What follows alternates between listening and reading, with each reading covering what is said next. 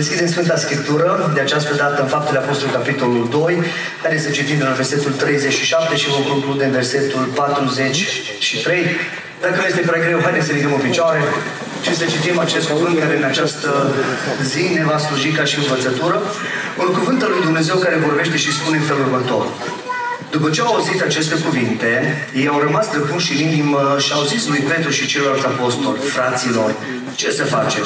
Pocăiți-vă, le-a zis Petru, și fiecare din voi să fie botezați în numele Lui Iisus Hristos pe iertarea păcatelor voastre. Apoi veți primi darul Sfântului Duh, căci făgăduința aceasta este pentru voi, pentru copiii voștri și pentru toți cei ce sunt departe acum, în oricât de mare număr îi va chema Domnul Dumnezeul nostru. Și cu multe alte cuvinte mărturisea și îndemna și zicea, mântuiți-vă din mijlocul acestui neam ticălos. Cei ce au primit propovădirea lui au fost botezați. Și în ziua aceea, la numărul ucenicilor s-au adăugat aproape 3000 de suflete. Ei stăruiau în învățătura apostolilor, în legătura frățească, în frângerea pâinii și în rugăciune. Fiecare era plin de frică și prin apostol se făceau multe minuni și semne. Amin. De dimineață, la prima slujbă, am vorbit despre rolul pe care Duhul Sfânt al lui Dumnezeu îl joacă în viața de zi cu zi. Uh, pentru că Duhul Sfânt al lui Dumnezeu, cum spuneam de dimineață, nu a fost trimis în viața noastră ca noi să ne lăudăm că suntem mai buni ca alte confesiuni că noi suntem mai deosebit, că noi suntem cei care suntem cu epoleți, că noi suntem cei care uh, putem face diferența, ci Duhul Sfânt al lui Dumnezeu a fost trimis în viața noastră pentru a ne ajuta pe fiecare dintre noi în viața de zi cu zi. Și în mod deosebit am vorbit despre faptul că Duhul Sfânt al lui Dumnezeu este acela care ne ajută să ne împotrivim păcatului. El este acela care totdeauna ne dă puterea și capacitatea de a putea birui și a depăși toate acele impedimente din viața noastră, toate momentele acelea critice în fața cărora unei, unii dintre noi suntem uh, falimentari și toate momentele acelea de oscilare care sunt uneori în viața noastră. Acum suntem sus, acum suntem jos. Acum, cum spunea fratele George, suntem plini de bucurie și când nu ne convine ceva, suntem triști și nu mai uh, schițăm niciun zâmbet și nu mai putem să avem capacitatea aceea de a gestiona bine gândurile și stările noastre emoționale, sentimentale și lucru care pe mulți și pe cei mai mulți dintre noi ne descalifică. Ei, soluția pentru toate problemele acestea este Duhul Sfânt al lui Dumnezeu pe care Dumnezeu l-a pregătit pentru noi pentru a putea să ieșim biruitori în viața de zi cu zi. Apoi am vorbit de dimineață Uh, și despre faptul că nu doar Duhul Sfânt al lui Dumnezeu a fost trimis în viața noastră să ne putem împotrivi păcatului, ci Duhul Sfânt al lui Dumnezeu mai are și rolul acesta ca să lupte în viața noastră împotriva învățăturilor false. Fiecare dintre noi suntem borbandați zilnic prin informațiile pe care le vedem și le primim și care sunt în jurul nostru. Uh, ele au destinația aceasta să ne amprenteze modul de gândire și în momentul în care ne amprentează modul nostru de gândire, pentru că bătălia se dă aici la nivelul minții fiecăruia dintre noi, în momentul acela putem să fim falimentari sau biruitori în funcție de ceea ce știm, ceea ce cunoaștem. Ei, Duhul Sfânt al lui Dumnezeu este acela care totdeauna ne va ține puternici, înrădăcinați în adevărul lui Dumnezeu și totdeauna ne va păzi de tot ce este fals. Uh, diavolul este acela care totdeauna se transformă într-un înger de lumină. Și ori de câte ori uh, în istoria uh, lumii a venit câte un înger de ăsta de lumină care a promovat anumite valori care nu erau biblice, oamenii au ajuns o să o e razna. De aceea, în generația noastră există așa de multe confesiuni. Și nu toate confesiunile nu le numesc religii, uh, pentru că și în spatele religii există demoni specializați ca să manipuleze oamenii, însă toate aceste confesiuni care unii vin și spun una, unii vin și spun alta, alții vin și spun altceva și nu sunt bazate pe adevărul total al Scripturii, ne dăm seama că lucrul acesta este fals. Și noi, ca și copilul lui Dumnezeu, trebuie în permanență să stăm la dispoziția lui Dumnezeu, Duhul Sfânt al lui Dumnezeu să ne lumineze și să ne păzească de orice cădere și de orice lucru prin care cerul ar încerca să ne descalifice. Însă pentru noi în această dimineață o să continuăm mai departe și o să vedem ce mai face Duhul Sfânt în viața noastră. Pentru că Duhul Sfânt al lui Dumnezeu este acela care joacă, cum spuneam, un rol foarte important. Și de această dată o să ne uităm la încă două aspecte, pentru că timpul nostru și în această la această slujire este mai limitat. Sper că de seară să avem mai mult timp să dezbatem mai bine anumite chestiuni care tot așa ne vor ajuta. Însă ceea ce vreau să, despre ce vreau să vorbesc în această, la acest servici este momentul acela când Apostolul Pavel împreună cu cei 120, Apostolul Petru, mă iertați, împreună cu cei 120, erau în odaie de sus, au experimentat momentul acela când s-a coborât Duhul Sfânt în mod inedit peste ei, au fost botezați de Domnul cu Duhul Sfânt, în momentul în care multitudinea de oameni care erau adunați la Ierusalim au început să vadă evenimentul acela, s-au strâns acolo unii din curiozitate, alții auzeau pe ucenici vorbind în limbi, vorbind lucrurile extraordinare lui Dumnezeu, spune cuvântul lui Dumnezeu că undeva la vreo 17 diferite națiuni au putut să înțeleagă ceea ce ei se rugau în alte limbi și la care unii dintre ei erau foarte sceptici și ziceau, mă, nu înțelegem. Și s-ar prea putea ca oamenii ăștia să fie beți. Și Biblia ne vorbește că la un moment dat Petru se ridică în picioare, același Petru care înainte cu vreo 53 de zile uh, înainte cu vreo 53 de zile s-a lepădat de Domnul Isus Hristos, însă de data aceasta, după momentul acesta inedit unde Duhul Sfânt al lui Dumnezeu s-a coborât peste uh, biserica primară, peste cei care erau acolo și au alcătuit biserica primară, spune cuvântul lui Dumnezeu că se ridică Petru în picioare și începe și face claritate. Și zice, oameni buni, ceea ce voi vedeți aici la noi nu este un semn al faptului că oamenii aceștia sunt beți, că nu este decât al treilea ceas din zi. Adică era undeva nouă dimineața când tot evenimentul acesta acesta s-a întâmplat. Și Apostolul Pavel vine și începe și vorbește despre ceea ce de fapt s-a întâmplat în viața lor, cum că uh, această experiență pe care i-au experimentat-o este o dovadă a faptului că ceea ce Dumnezeu vorbise prin uh, gura Sfinților proroși din vechime s-a împlinit în zilele lor. Și spune cuvântul lui Dumnezeu că au început să vorbească despre evenimentul acesta și despre ce s-a întâmplat și Dumnezeu a fost acela care prin puterea Duhului Sfânt a început să lucreze în dreptul oamenilor care ascultau. Și ne uităm în cuvântul lui Dumnezeu și primul lucru care vreau să-l subliniez pentru noi în această zi este faptul că în momentul în care Duhul Sfânt al lui Dumnezeu începe să lucreze în viața noastră, El este acela care ne aduce lumină. Uitați-vă ce spune cuvântul lui Dumnezeu. După ce au zis aceste cuvinte, au rămas străpunși în inimă și au zis lui Petru și ceilalți ucenici, fraților, ce să facem? Cu alte cuvinte, dintr-o dată, din religiunea iudaică din care cei mai mulți dintre ei făceau parte, ei spuneau că sunt poporul lui Dumnezeu. Dar în momentul în care au înțeles că Iesua, Iesua Hamashiach Adonai, este și a fost cu adevărat Fiul lui Dumnezeu și că El este acela în numele căruia se capătă iertarea păcatelor și mântuirea, oamenii aceștia au fost dispuși ca să poată să meargă mai departe și a început să spună ce trebuie să facem ca să fim mântuiți. Interesant lucru este că Duhul Sfânt al lui Dumnezeu are menirea aceasta să străpungă inimile noastre, nu intelectul nostru, nu vorbirea noastră, nu oratoria noastră, nu felul în care punem și ne așezăm punctele și predicile. Ceea ce are puterea asupra fiecăruia dintre noi este Duhul Sfânt al lui Dumnezeu. Și când Duhul Sfânt al lui Dumnezeu lucrează, El are capacitatea aceasta să se aducă lumină în multitudinea informațiilor pe care noi le avem la nivelul minții noastre. El este acela care are capacitatea să înceapă să ne lumineze. Fiecare dintre noi, într-un anumit fel, fiecare dintre noi ne-am confruntat și am avut momente de confuzie, momente de declin, momente în care n-am înțeles pe Dumnezeu, n-am înțeles voia lui Dumnezeu, n-am înțeles ce vrea Dumnezeu de la noi, felul în care Dumnezeu își dorește ca să lucreze în viața noastră. Însă totdeauna Dumnezeu a fost acela care a avut și are capacitatea aceasta ca să ne lumineze modul de gândire și să ne scoată din labirintul acesta al confuziei, să ne scoată scoată din momentele critice, momentele de declin, momentele acelea de debusolare, pentru că totdeauna să știți că singurul care are puterea și capacitatea să te lumineze este Duhul Sfânt al lui Dumnezeu. Când Duhul Sfânt al lui Dumnezeu ne luminează, El niciodată nu ne va duce pe o pantă care să fie în defavorul nostru. Nu ne va duce într-o zonă unde să aducă mai multă confuzie. Noi știm că diavolul este acela care aduce confuzie. Dumnezeu aduce lumină.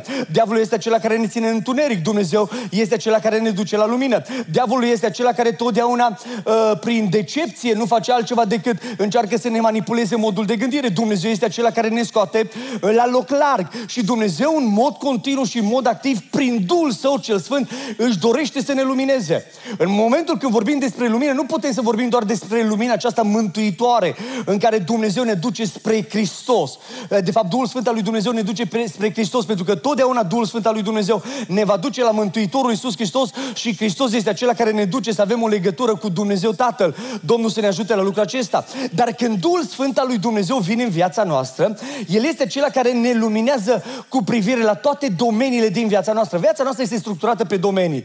Și uh, domeniile acestea pot să fie domeniul familiar, uh, sentimental, uh, spiritual, poate să fie fa- uh, domeniul acesta financiar, poate să fie uh, profesional, poate să fie a hobby-urilor și așa mai departe. Viața noastră este compartimentată pe domenii. În momentul în care noi îl primim pe Hristos ca Domn și ca Mântuitor, El ne luminează, ne conștientizează că avem nevoie de El, că fără de El nu putem să ieșim biruitor și nu putem să ne iertăm păcatele, niciunul dintre noi și niciun om nu poate să ne ierte păcatele, unul singur ne iartă Iisus Hristos, binecuvântat să fie numele Său. Însă Dumnezeu este acela care în momentul în care Duhul Sfânt al lui Dumnezeu vine să ne lumineze, El este totdeauna gata să ne lumineze toate domeniile din viața noastră. Adică El nu ne luminează doar să venim duminică dimineața la biserică și duminică seara. El este acela care te luminează și când ești la lucru, și când ești la școală, și când trebuie să-ți alegi partenerul de viață, și atunci când trebuie să-ți alegi locul pe care să îl slujești, și te luminează și cu privire la deciziile care trebuie să le faci în toate domeniile vieții, să nu cumva să credem că Dumnezeu. Există învățătura aceasta vestică, foarte poluantă, în care oamenii vin și spun în felul următor, și teologi și păstori și așa mai departe, mă, oameni buni, Dumnezeu nu trebuie să fie totul din viața voastră. Dumnezeu trebuie să fie doar o parte din viața voastră. Adică când veniți la biserică, vii cu Dumnezeu. Dar Dumnezeu nu se mai bagă în afacerile tale, Dumnezeu nu se mai bagă în viața ta privată, Dumnezeu nu se mai bagă în prietenii pe care i-ai fals. Asta e o învățătură demonică, drăcească, care nu are nicio rădăcine scripturală. Biblia spune că în momentul în care îl primim pe Iisus Hristos ca Domn și ca Mântuitor, trebuie să-L iubim cu toată sufletul nostru, cu toată puterea noastră, cu toată tăria noastră și cu tot ceea ce noi suntem. Amin. N-a zis amin acei. Păi știu că câteodată mai avem câte un nod în gât, dar ăsta e adevărul. Noi dacă vrem să ajungem în împărăția lui Dumnezeu, păi trebuie să înțelegem ce trebuie să facem. Pentru că singurul care ne poate lumina este Duhul Sfânt al lui Dumnezeu. Și noi nu avem nevoie de Duhul Sfânt al lui Dumnezeu ca să ne lăudăm noi că noi suntem mai buni ca alte confesiuni. Că nu pentru asta l-a trimis Dumnezeu pe Duhul Sfânt al Său în viața noastră. Și Dumnezeu l-a trimis pe Duhul Sfânt al lui Dumnezeu să ne lumineze și fiecare dintre noi să ne așezăm și să ne aliniem în voia lui Dumnezeu, în parametrii creați de Dumnezeu. Domnul să ne ajute la lucrul acesta. Eu știu că foarte mulți oameni în generația noastră vin și spun, oh, eu sunt luminat de Domnul, eu sunt luminat de Domnul. Și fiecare încep să spună anumite chestiuni, însă nu toți care spun că sunt luminați de Domnul sunt luminați de Domnul. Apostolul Pavel vorbea în Roman, capitolul 9, versetul 1 și spunea în felul următor. Spune adevărul în Hristos. Cugetul meu luminat de Duhul Sfânt îmi este martor. Ceea ce lumina pe Apostolul Pavel nu era nici măcar filozofia pe care a învățat-o sau teologia pe care a învățat-o la picioarele lui Gamaliel. Nici măcar diplomele sale în doctoratele pe care le-a avut. Ceea ce îl lumina pe Apostolul Pavel, îl lumina Duhul Sfânt al lui Dumnezeu care lucra în mod activ în viața lui. Lăuda să fie numele Domnului. Întrebarea se pune în generația noastră, oare cine luminează? Pe noi? Ce te luminează pe tine în deciziile care le iei? Ce te luminează în deciziile care va trebui să le iei? Cât de mult Duhul Sfânt al lui Dumnezeu ne luminează modul de gândire, în anturajele din care să facem parte, în prietenii pe care să selectăm în funcție dacă ne dăm seama că sunt buni și ne ajută să creștem spiritual sau ne ducem spre un declin spiritual. Pentru că foarte mulți dintre noi alegem în, în funcție de circunstanțe și de dorințe și de ambițiile noastre personale, fără să ne dăm seama că nu asta este ceea ce Dumnezeu își dorește. Dumnezeu își dorește ca fiecare dintre noi să fim oameni care să alegem totdeauna în momentul în care Dumnezeu ne luminează. Domnul să ne ajute la lucrul acesta.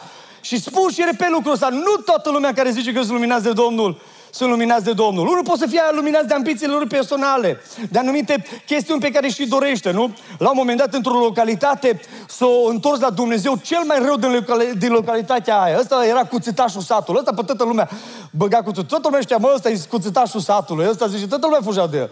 La un moment dat, o vine la biserica nostru și s-o pocăi și el. Și după ce s-a pocăit, a văzut care rânduială, a mers la păstor și a zis, frate păstor, acum zice, nu auzi și eu pocăit, am de o săptămână, două, zice, auzi, nu mă pui și pe mine să fac ceva în adunare, că doar acum nu, am văzut că toată lumea face câte ceva. S-a uitat păstorul la el, zice, mă, prietene, zice, mai vine la biserică, dar stai acolo liniștit și apoi în vedea noi ce-a fi. Vine a nostru după vreo două săptămâni iară. Frate, păstor, da, aia, mu. Zice, fă Zice, dacă măcar nu mă pui să fac o rugăciune. Pune-mă, zice, acolo la ușă să fac, să stau și eu, să fiu ușier. S-a gândit păstorul, mă, zic, dă-l pun pe ăsta la ușă, nu mai intră nimeni în biserică. Ăsta ar trebui să-l pun după ce e plină biserica, că nu mai este nimeni din biserică. Știi că unii tăt sus, jos, jos, știi? Nu-și dau seama că diavolul tăt îi manipulează. Și au zis păstorul, mă, zice, nu poți să-l pomanezi, zice, stai jos acolo. A, nu, o să s-o supăra. Și zice, da, nu mă pun, las că vă arăt eu.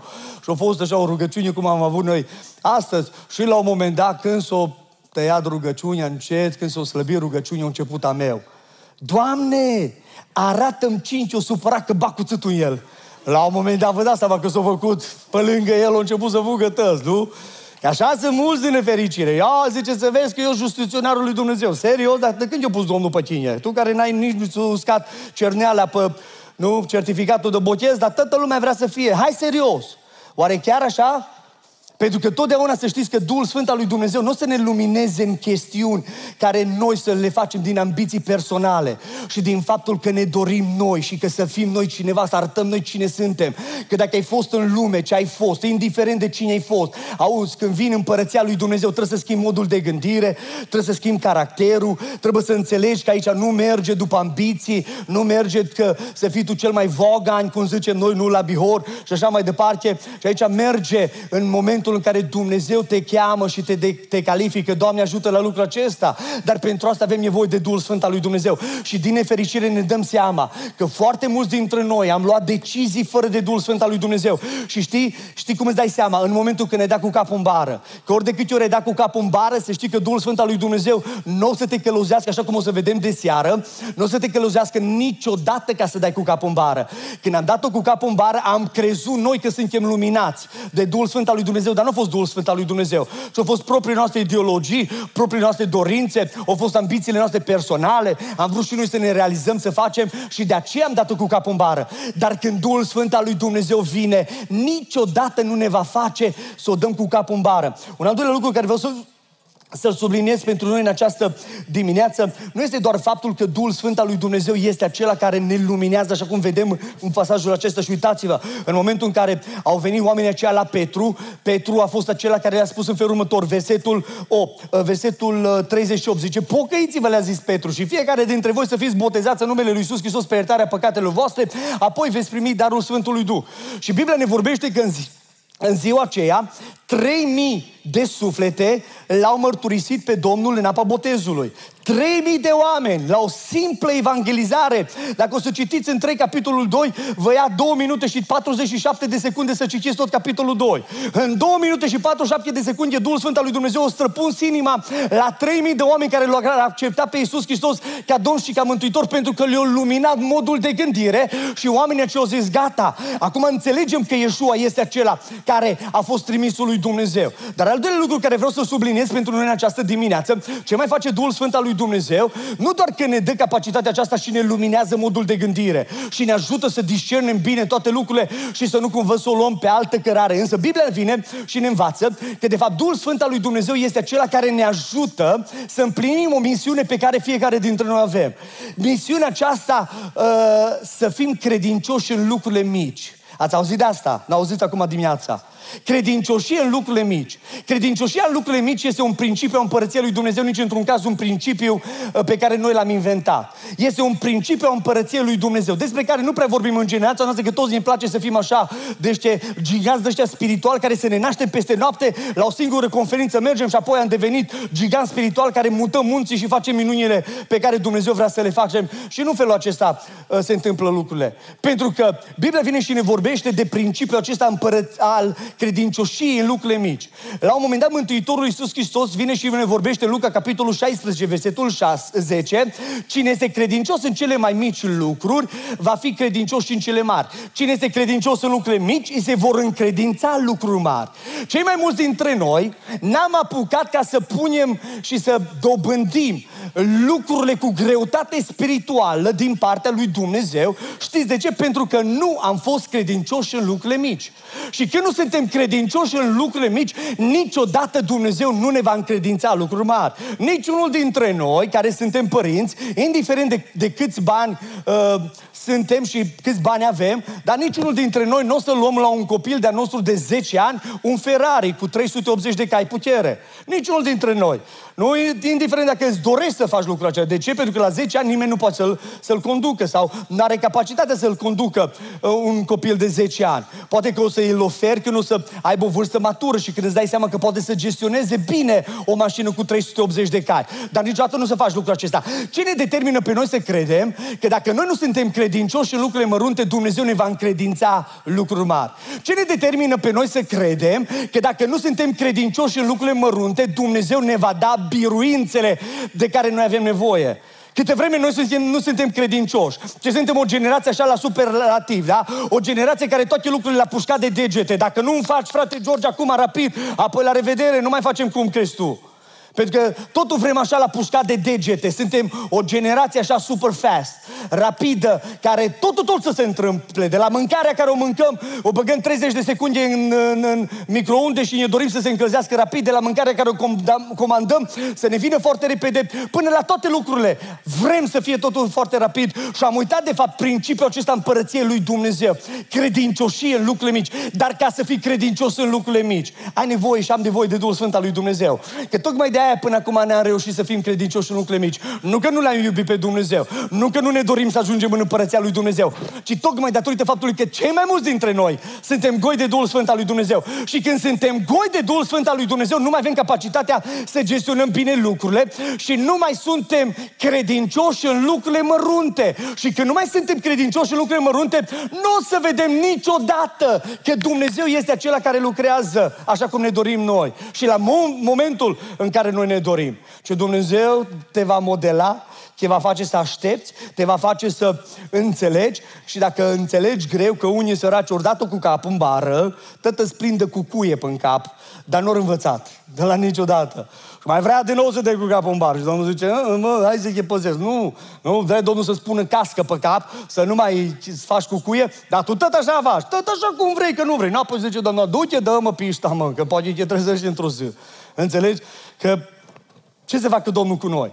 Dacă chiar așa suntem. Pentru că credincioșia în lucrurile mici totdeauna îl va determina pe Dumnezeu să ne încredințeze lucruri mari. Unii vor să zic și unii spun, Doamne, eu vreau să schimb lumea, vreau să predic la o mie de oameni. Serios? Vrei să predic la o mie de oameni? Nu vă pun, na, că, să, nu vă pun acum întrebarea asta când să ridicați mâna, că îmi dau seama că sunteți după zilele dumneavoastră, dar ascultă-mă bine, dacă n-ai predicat la un singur om, nu o să predici niciodată la o mie de oameni.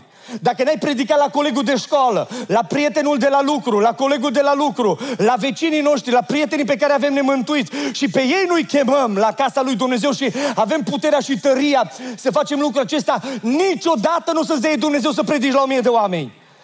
Pentru că principiul acesta este un principiu a împărăției lui Dumnezeu. Credincioșie în lucrurile mici, ca mai apoi Dumnezeu să poată să ne încredințeze lucruri mari. Doamne, ajută la lucrul acesta. Vei spune, frate Darius, hai să vedem câteva dintre credincioșiile mici. Ce înseamnă să fii credincios în lucrurile mici? Uitați-vă în viața acestor oameni care doar ce au primit pe Hristos ca Domn și ca Mântuitor. În versetul 42 spune în felul următor, ei să reiau în învățătura apostolilor, adică ei erau aceia care, ni, Dele puterea. În fiecare zi citeau Biblia. Mm-hmm.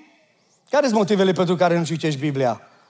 Frate Darius, dar prins acum, tu nu știi cum e în Anglia. Două ore cu metrou la lucru, în trafic. Serios? Păi am locuit într-una dintre cele mai mari metropole din America, unde, da, o distanță de 30 de kilometri făceai în două ceasuri cu mașina, în Los Angeles, unde era 8, 8 benzi pe o parte, 8 pe, pe alta. Și era mașină după mașină. Și știu ce înseamnă lucrul ăsta. Dar nu ăsta e motivul pentru care nu o faci. Că poți să-ți iei telefonul cu tine pe metrou și să citești Biblia. Dar nu asta e motivul, ce motivul este pentru că ești gol de Duhul Sfânt al lui Dumnezeu. Și când ești gol de Duhul Sfânt al lui Dumnezeu, nu o să-ți vină să citești Biblia.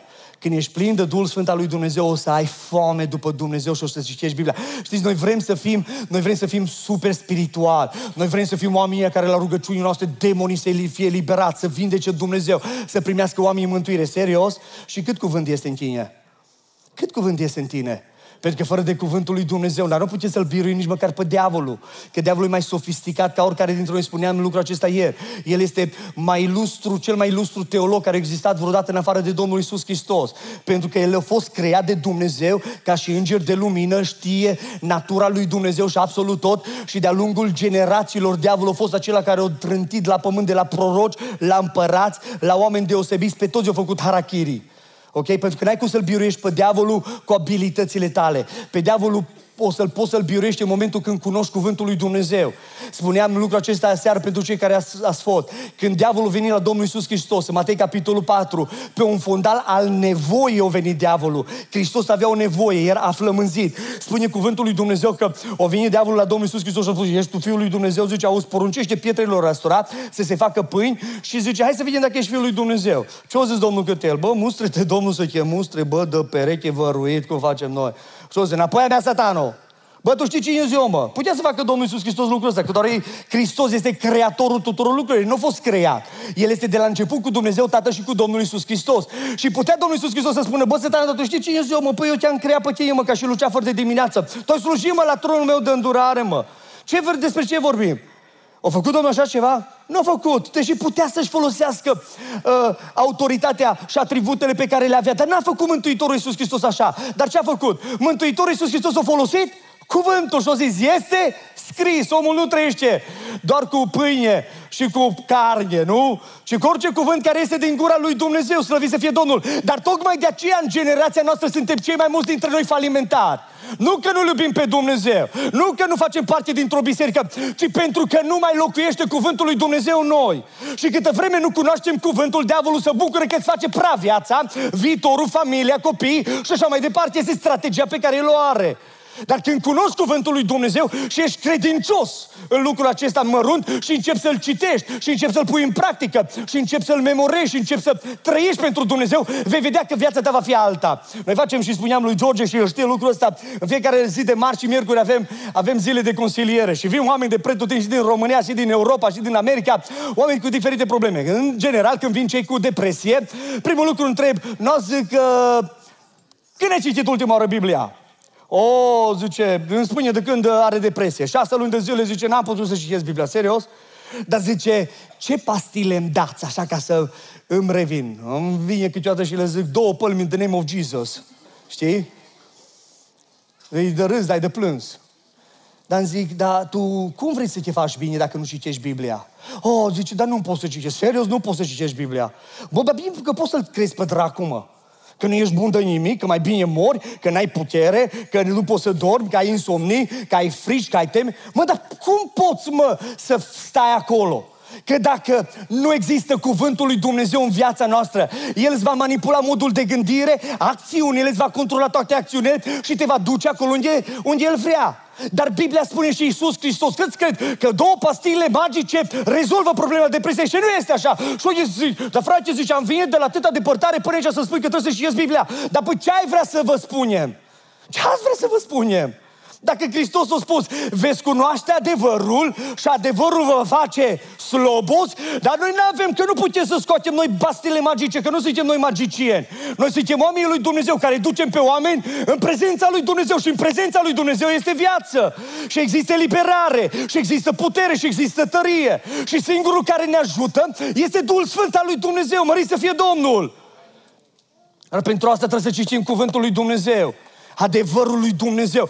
Pune-te și citește Biblia. Pune-te și memoriază, mai ales Noul Testament. Pune-te și personalizează cuvântul lui Dumnezeu pentru tine și pentru viața ta să vezi cum te scoate Domnul din frică, te scoate Domnul din depresie, te scoate Domnul din faliment, te scoate Domnul din legătură întunericului, te scoate Dumnezeu din întuneric, că El este acela care are puterea în cer, pe pământ și sub pământ. Lăudat să fie numele lui Dumnezeu. Dar noi vrem lucruri dintr-o dată mari. Noi nu putem să rămânem la lucruri mărunte. Haideți să fim oameni credincioși în lucruri mărunt. Un alt lucru mărunt. George, cât timp mai avem?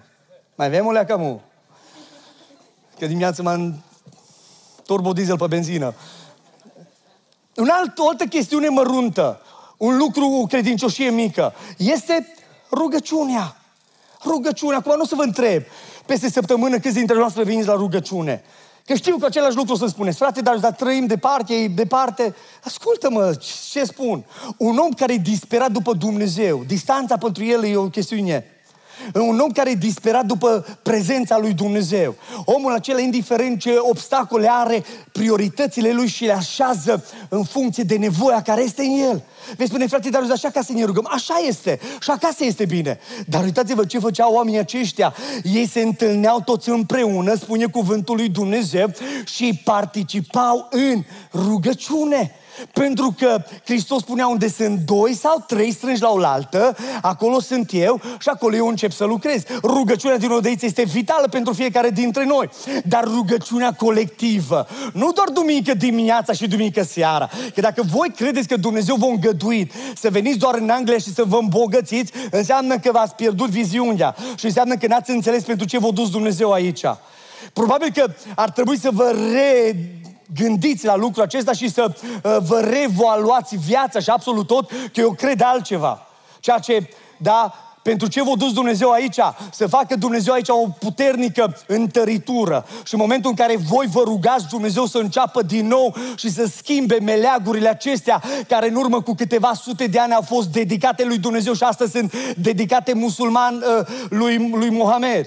Da? Pentru că țara asta, vrem, nu vrem, știți bine că e condusă da, de cine e condusă. Și nu are nicio taină cu creștinitatea. Însă în momentul în care Dumnezeu ne-a ales ca pe noi, pe națiune, să ne ducă peste tot în lumea aceasta, ne-a dus Dumnezeu cu scopul ca acolo Dumnezeu să-și întărească împărăția și să facă ca împărăția lui Dumnezeu să se extindă și oamenii să înțeleagă că de fapt nu Mohamed este adevăratul Dumnezeu și nu Buddha este adevăratul Dumnezeu și nu Confucius este adevăratul Dumnezeu, ci cel care este adevăratul Dumnezeu este Dumnezeu care a creat cerul și pământul mărit să fie numele lui Dumnezeu. Dar pentru asta trebuie să ne, re, uh, da, să ne reactualizăm informațiile și să ne uh, schimbăm modul de gândire pentru a putea să percepem lucrurile acestea.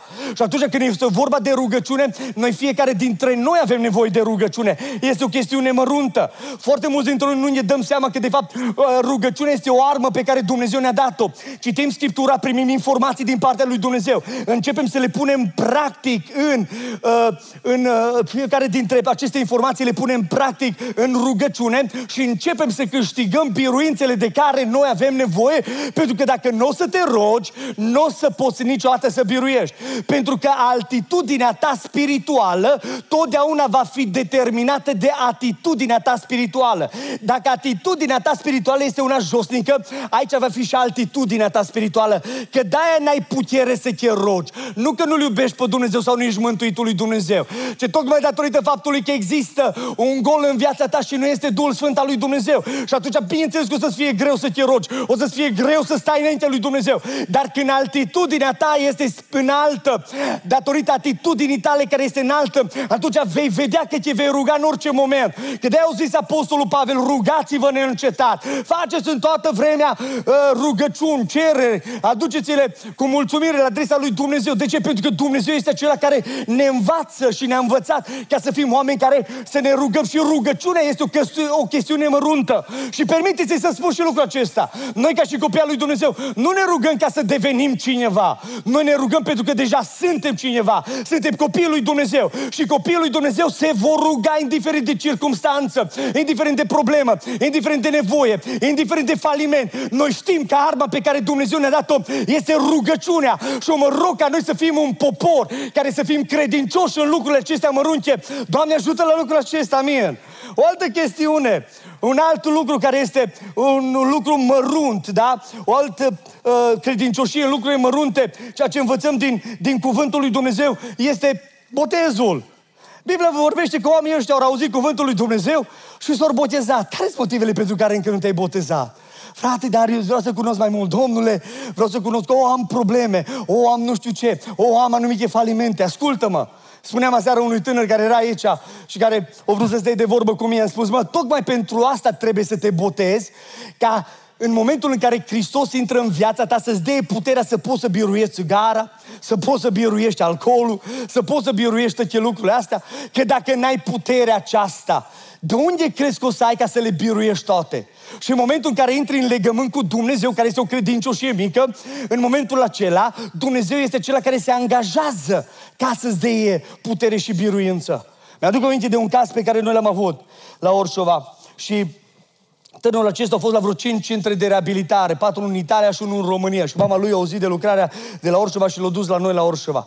Și l-a dus și ne-am rugat pentru el. Diavolul se manifesta de la 12 ani, a început să folosească droguri, era așa de robit de droguri încât de ia în cap la oameni pe stradă să le iei bani sau să iei ceva de la ei, să poată să-și uh, uh, cumpere droguri și era într-o stare deplorabilă. Și l-a dus mama sa la noi și ne-am rugat pentru el. Și în timp ce ne rugam, diavolul a început să se manifeste, era foarte, uh, foarte violent, era foarte așa, încerca să ne să intimideze și uh, ne-am rugat pentru el și Dumnezeu l-a eliberat. La câteva zile, după ce tot ne-am rugat pentru el, mă, iar aceeași manifestare. Și mi-aduc aminte că au venit niște tineri de la Pitești ca să uh, ne rugăm cu ei ca Domnul să-i boteze cu Duhul Sfânt și în timp ce a fost așa prezența lui Dumnezeu într-un mod intens, la un moment dat numai l-am văzut pe meu că a început să se transforme, o a transpirat tot și a început să se agite. Noi tot timpul când avem astfel de cazuri, avem liderii lângă ei și uh, ne-am rugat, ne-am rugat cu el uh, spre finalul uh, acelui moment și uh, Dumnezeu din nou l-a, l-a liberat. Și eram foarte debusolat într-o anumită măsură.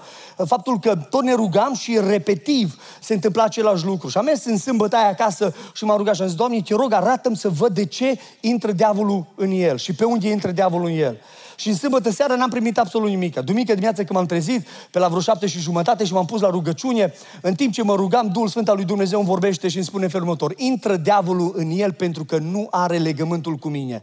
Am mers la biserică duminică dimineața, am avut musafir, duminică seara, uh, era undeva aici în partea dreaptă între doi lideri și numai l-am văzut că dintr-o dată începe să se transforme din nou. Și când a început să se transforme, s-au ridicat în picioare, liderii, stai jos, mustră-te, Domnul, unde fugi? Că nu lăsă să meargă din prezența Domnului. Că unitar de aia tot sus, jos, sus, jos și merg, că sunt tulburați de prezența lui Dumnezeu. L-au sunt acolo. Am văzut că era tot tulburat și tot era transpirat și tot transformat. Și la final, Uh, după ce s-a eliberat uh, biserica, am început să ne rugăm pentru el, împreună cu liderii.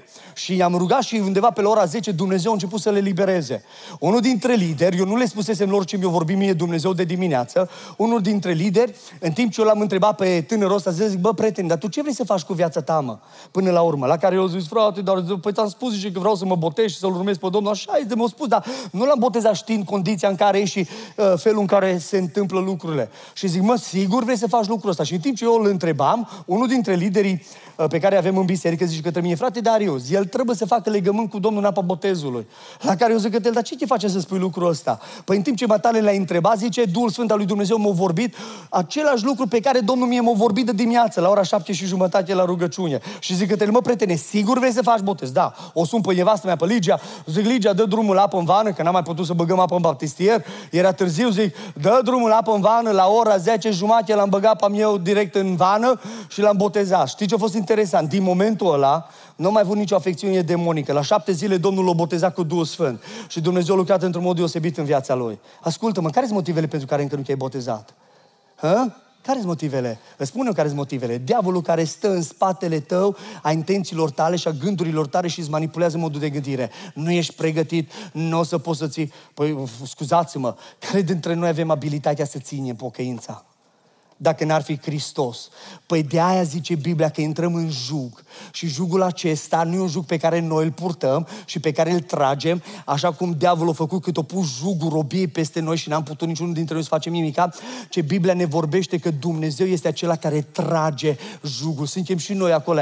Noi, la unii dintre noi am fost, am, meream așa, deci am fost născut în Oradea, uh, dar meream la bunica și la bunica acolo, la stare, erau oamenii ăștia care aveau boi. Unii aveau cai, aveau boi. Și George, aveau boi aia și băgau boi la traș. Și cu vacile sau cu boi trăgeau carul. Și vedeam totdeauna frecvent în mintea mea, au rămas așa întipărit uh, uh, uh, viziunea asta în care uh, lângă vacă sau lângă boul la care trăgea la car, punea, uh, cum zice, mânzu, nu mânzu. Vițel, am vrut să zic și eu așa. Vițelul ăla micuț.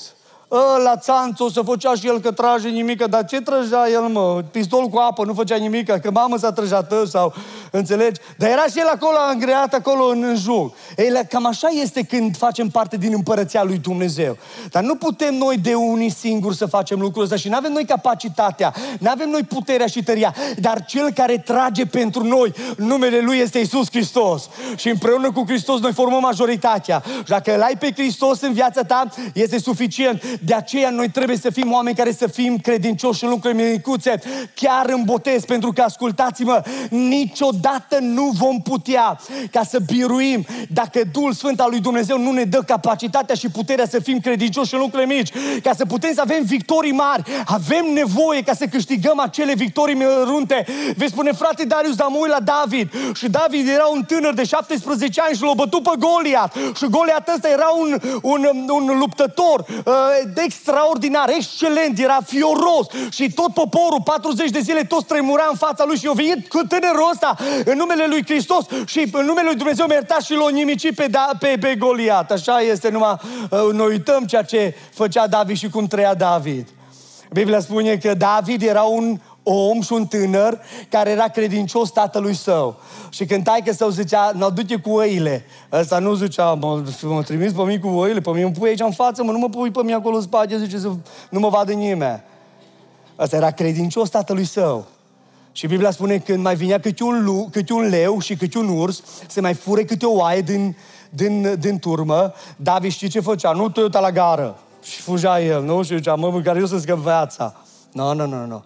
Biblia spune că David fugea după leul ăla și după urs, îi smulcea, îi smulgea oaia din gură și dacă se întorcea ăla spre el, îi lua fălcil și îi spărtica în două, să arată cine șeful. Știi ce ne spune nou asta? Mai reușește diavolul să mai fură așa câte o oiță din turmă.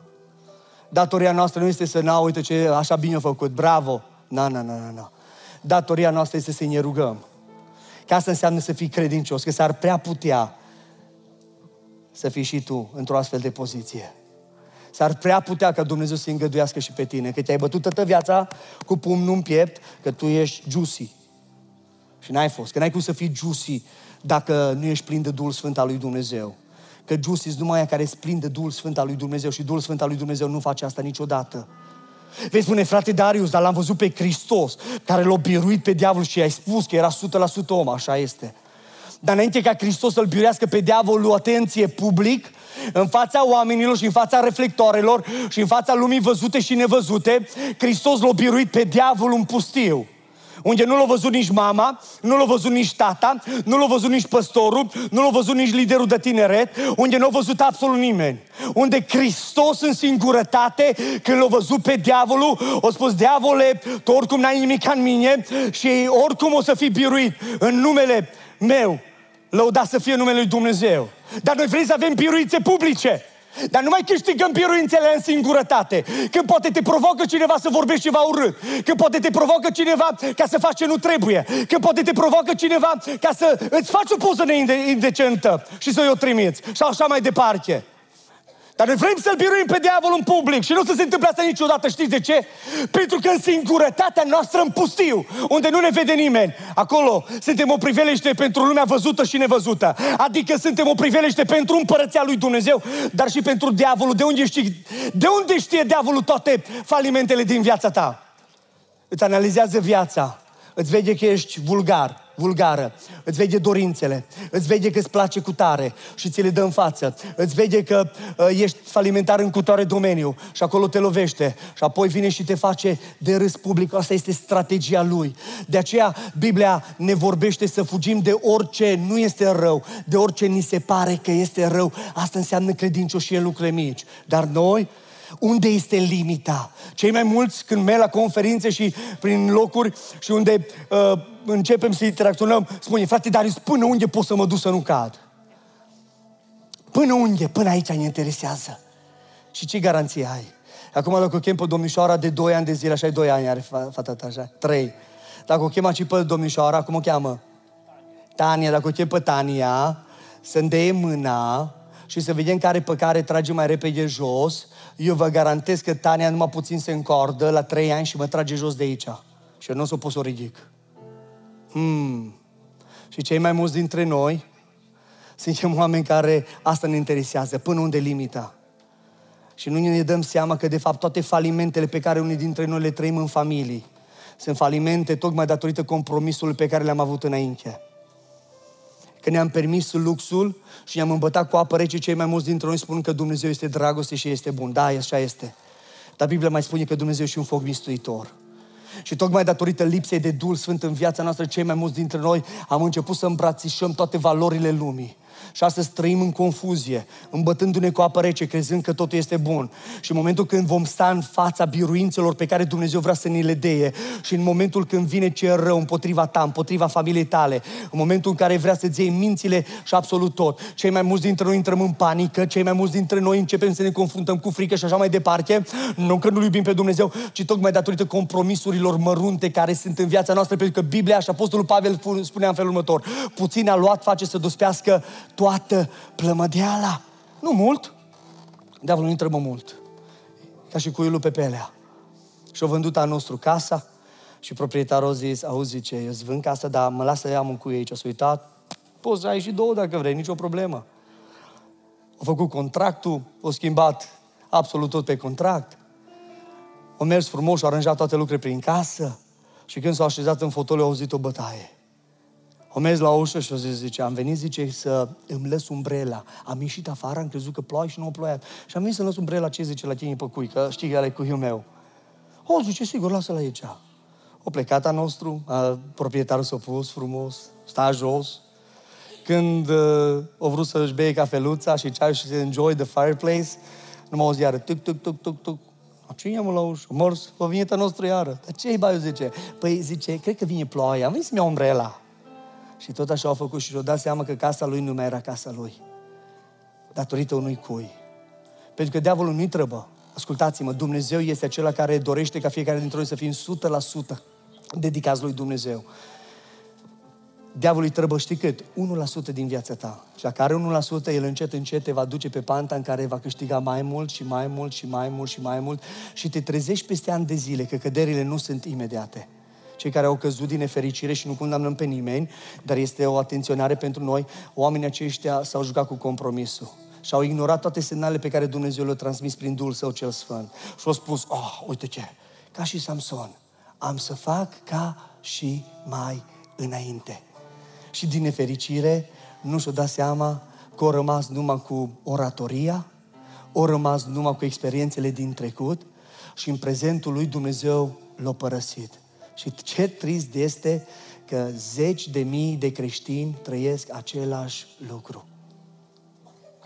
Însă noi nu vrem să fim o astfel de generație. Eu mă rog ca Duhul Sfânt al lui Dumnezeu să ne dea capacitatea fiecăruia dintre noi.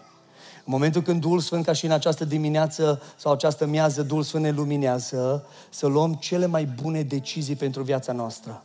Și hotărârea ca să începem să fim credincioși și hotărârea să începem să ne implicăm în lucrarea lui Dumnezeu de aici, că aici te-a dus Dumnezeu. Dacă aici ești, înseamnă că aici te vrea Dumnezeu. Implică-te aici. Faptul că trebuie să citești Biblia, faptul că trebuie să te rogi, faptul că trebuie să faci ceea ce trebuie, este ceea ce Dumnezeu așteaptă de la tine. Pentru că asta înseamnă credincioșie, lucrurile mici. O, nu te lucrezi perfect. Așa este, că nu există biserică perfectă. Numai biserica lui Hristos, aia spălată și curățată. Noi suntem o strângere de oameni care formăm biserica și aici Dumnezeu ne modelează în procesul acesta de sfințenie, cum o să vedem de seară cu ajutorul lui Dumnezeu. Dar pentru aceasta nu înseamnă că noi trebuie să trăim ca și restul oamenilor în compromis. Nu mă interesează că unii oameni fac ce fac, treaba lor. Nu mă interesează pentru mine eu să citesc cuvântul lui Dumnezeu. Nu mă interesează că alți oameni nu mai, citesc, nu mai se roagă. Pentru mine, știind că Hristos Hristos a spus că casa mea se va numi o casă de rugăciune. Eu să mă rog și o să fac timp de rugăciune. Și indiferent că sunt în biserică, că sunt la lucru, sunt pe stradă, conduc, că sunt în metrou, stau într-un duc de rugăciune, că asta înseamnă să te rogi. Nu mă interesează că alții nu sunt aceia care se implică și se dau înapoi și strâng mă pentru ei. Eu să investesc în împărăția lui Dumnezeu pentru că investesc într-o împărăție veșnică care niciodată nu va mânca nici molima, nici ruginea, nici absolut hoții nu vă putea fura pentru că ea este în împărăția lui Dumnezeu. Lăuda să fie numele Domnului. Astea sunt lucruri care ar trebui să ne frământe și pasiunea pe care Dumnezeu își dorește să o prindă în inimile noastre tot prin Duhul Său cel Sfânt. Că cel care își face lucrarea e Duhul Sfânt al lui Dumnezeu. Hristos este în împărăția sa împreună cu Dumnezeu Tatăl. Tatăl este în împărăția sa. Cel care este pe pământ este Duhul Sfânt al lui Dumnezeu. Suntem în dispensația Duhului Sfânt. Când Duhul Sfânt al lui Dumnezeu lucrează în mod activ și noi de El avem nevoie și noi pe El vrem să-L glorificăm, să-L venerăm și în numele Lui să putem să, putem să biruim absolut tot. Totdeauna Duhul Sfânt ne duce la Hristos și Hristos ne duce la Dumnezeu Tatăl. Pentru că Dumnezeu Tatăl este acela care totdeauna este glorificat prin jertfa lui Isus Hristos. Duhul Sfânt al lui Dumnezeu îl scoate în evidență pe Domnul Isus Hristos, pentru că Duhul Sfânt este coexistent, coetern, cu Dumnezeu Tatăl și cu Domnul Isus Hristos. De aceea, haideți să ne ridicăm în picioare și în această zi, haideți să ne rugăm și să ne rugăm ca Domnul să ne umple de Duhul Său cel Sfânt. Să ne rugăm ca Duhul Sfânt al lui Dumnezeu să înceapă să lucreze în dreptul nostru. Nu-ți permite luxul acesta să ieși pe ușile bisericii fără să te rogi ca Domnul să te umple de Duhul Sfânt. Să nu mai permiți luxul să existe vreo rugăciune pe care tu o înalți înaintea lui Dumnezeu fără să te rogi ca Domnul să te umple de Duhul Sfânt al lui Dumnezeu. Pentru că El este trimis de Dumnezeu să ne ajute. El este ajutorul pe care Dumnezeu ți l-a trimis. El este mângâietorul de care tu ai nevoie atunci când nu te înțelege nimeni. Atunci când lacrimile îți bărdează fața și sudă perina. El este acela care este lângă tine. El este acela care te înțelege. El este acela care te ajută. El este gata să-și facă numele de slavă, dar pentru aceasta avem nevoie de El. Avem nevoie de El. Și câtă vreme există mândrie în noi, încă nu am nevoie de Duhul Sfânt, atunci îmi pare rău, condulanțe veșnice, că nu se reușește absolut nimica. Dar în momentul în care îți dai seama că aceasta este o nevoie acută în viața ta și în viața fiecare dintre noi. Și în momentul în care ne rugăm ca El să umple și să inunde viețile noastre, El din abundență, să inunde viețile noastre, El este gata să lucreze și vei vedea felul în care Dumnezeu va schimba circumstanțele, că poate te afli la intersecția vieții și nu știi încotro să mergi. El este Cel care are capacitatea să lumineze și să-ți arate calea. Poate că ești într-un neric, în confuzie, ești în boală sau în suferință sau te confrunți cu tot felul de chestii. El este singurul care poate să te scoate de acolo pentru că El este puterea lui Dumnezeu. Hristos spunea, ci voi veți primi o putere când se va coborâ Duhul Sfânt peste voi și atunci veți fi martori. Adică o să-L mărturisești pe tine pe Dumnezeu. O să mărturisești că El te-a eliberat, o să mărturisești că El te-a salvat, o să mărturisești că El este bun, o să mărturisești că El te călăuzește, o să mărturisești că El a făcut o lucrare extraordinară în viața ta. Că asta face El. Asta face. De ce avem nevoie, stimați credincioși, de Duhul Sfânt al lui Dumnezeu. Haideți în rugăciunea aceasta să ne rugăm, ca El să ne lumineze și orice lucru care este ostil cu voia lui Dumnezeu, orice zid al ostilității care este între noi și Dumnezeu, în numele lui Iisus Hristos, în această dimineață ne rugăm să fie dărâmat de Duhul Sfânt al lui Dumnezeu. El să-L dea la o parte și fiecare dintre noi să ne deschidem inimile și viețile și să fim o generație plină de Duhul Sfânt al lui Dumnezeu. Că noi ne rugăm Dumnezeu să-și facă numele de slavă, că vor veni aici bolnavi, că vor veni aici handicapați, că vor veni demonizați, că vor veni oameni nemântuiți. Dumnezeu Dumnezeu să-și facă numele în dreptul lor. Că noi ne vom ruga, vom vedea minuni extraordinare ale lui Dumnezeu dacă vom sta pasiv. Nu o să se întâmple prea multe, dar haideți în dimineața aceasta să venim înaintea lui Dumnezeu să stăm și la cina Domnului în această dimineață și poate venit în dimineața asta și ai spus, nu o să mă împărtășesc, vin doar să aud mesajul Bibliei în această dimineață, ascultă-mă bine ce spun, s-ar prea putea să n-ai viață în tine pentru că n-ai mai stat la cina Domnului. Ai lucruri care te condamnă ce rău, nicio problemă. Să știi că orice condamnare vine din partea celui rău. Duhul Sfânt al lui Dumnezeu te convinge ca și în această dimineață dimineață. Și Duhul Sfânt al lui Dumnezeu, după ce te convinge că ai greșit și că ai păcătuit, îți oferă soluția. Și soluția aceasta este sângele lui Iisus Hristos.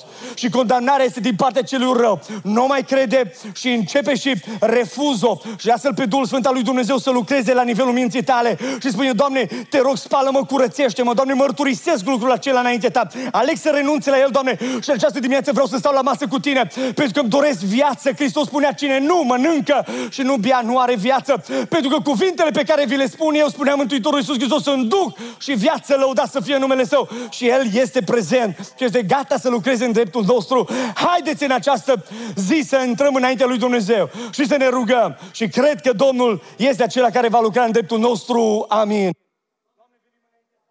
Lăuda să fie numele Domnului. Domnul este bun și vrenic de laudă. Pentru seara aceasta, stimați credincioși, Domnul mi-a pus un cuvânt pe inimă care se găsește în Luca, capitolul 2. Vom citi de la versetul 25 și vom conclude în uh, versetul 33. Haideți să ne ridicăm în picioare dacă nu este prea greu și să citim acest uh, pasaj Luca, capitolul 2, pagina 988 în traducerea Cornilescu pentru cei care v-ați dus scriptura cu noastră. Un cuvânt al lui Dumnezeu care ne vorbește și spune în felul următor. Și atât că în Ierusalim era un om numit Simeon. Omul acesta ducea o viață sfântă și era cu frica lui Dumnezeu. El aștepta mângâierea lui, Isra- lui Israel și Duhul Sfânt era peste el. Duhul Sfânt îl înștiințase că nu va muri înainte să vadă pe Hristosul Domnului.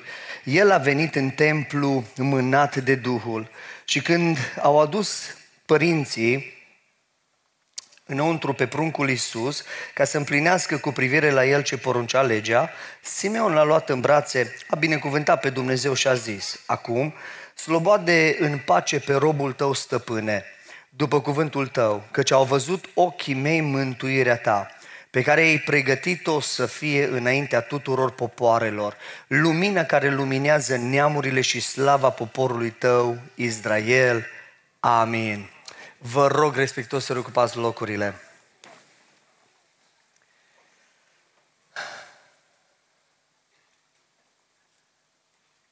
Îi mulțumim Domnului care ne-a dat harul acesta ca în weekendul acesta să putem să fim împreună, să ne edificăm și să putem să cunoaștem mai mult despre harul pe care Dumnezeu ni l-a dat în generația secolului 21, prin care fiecare dintre noi putem să creștem, putem să uh, facem o diferență în viața de zi cu zi.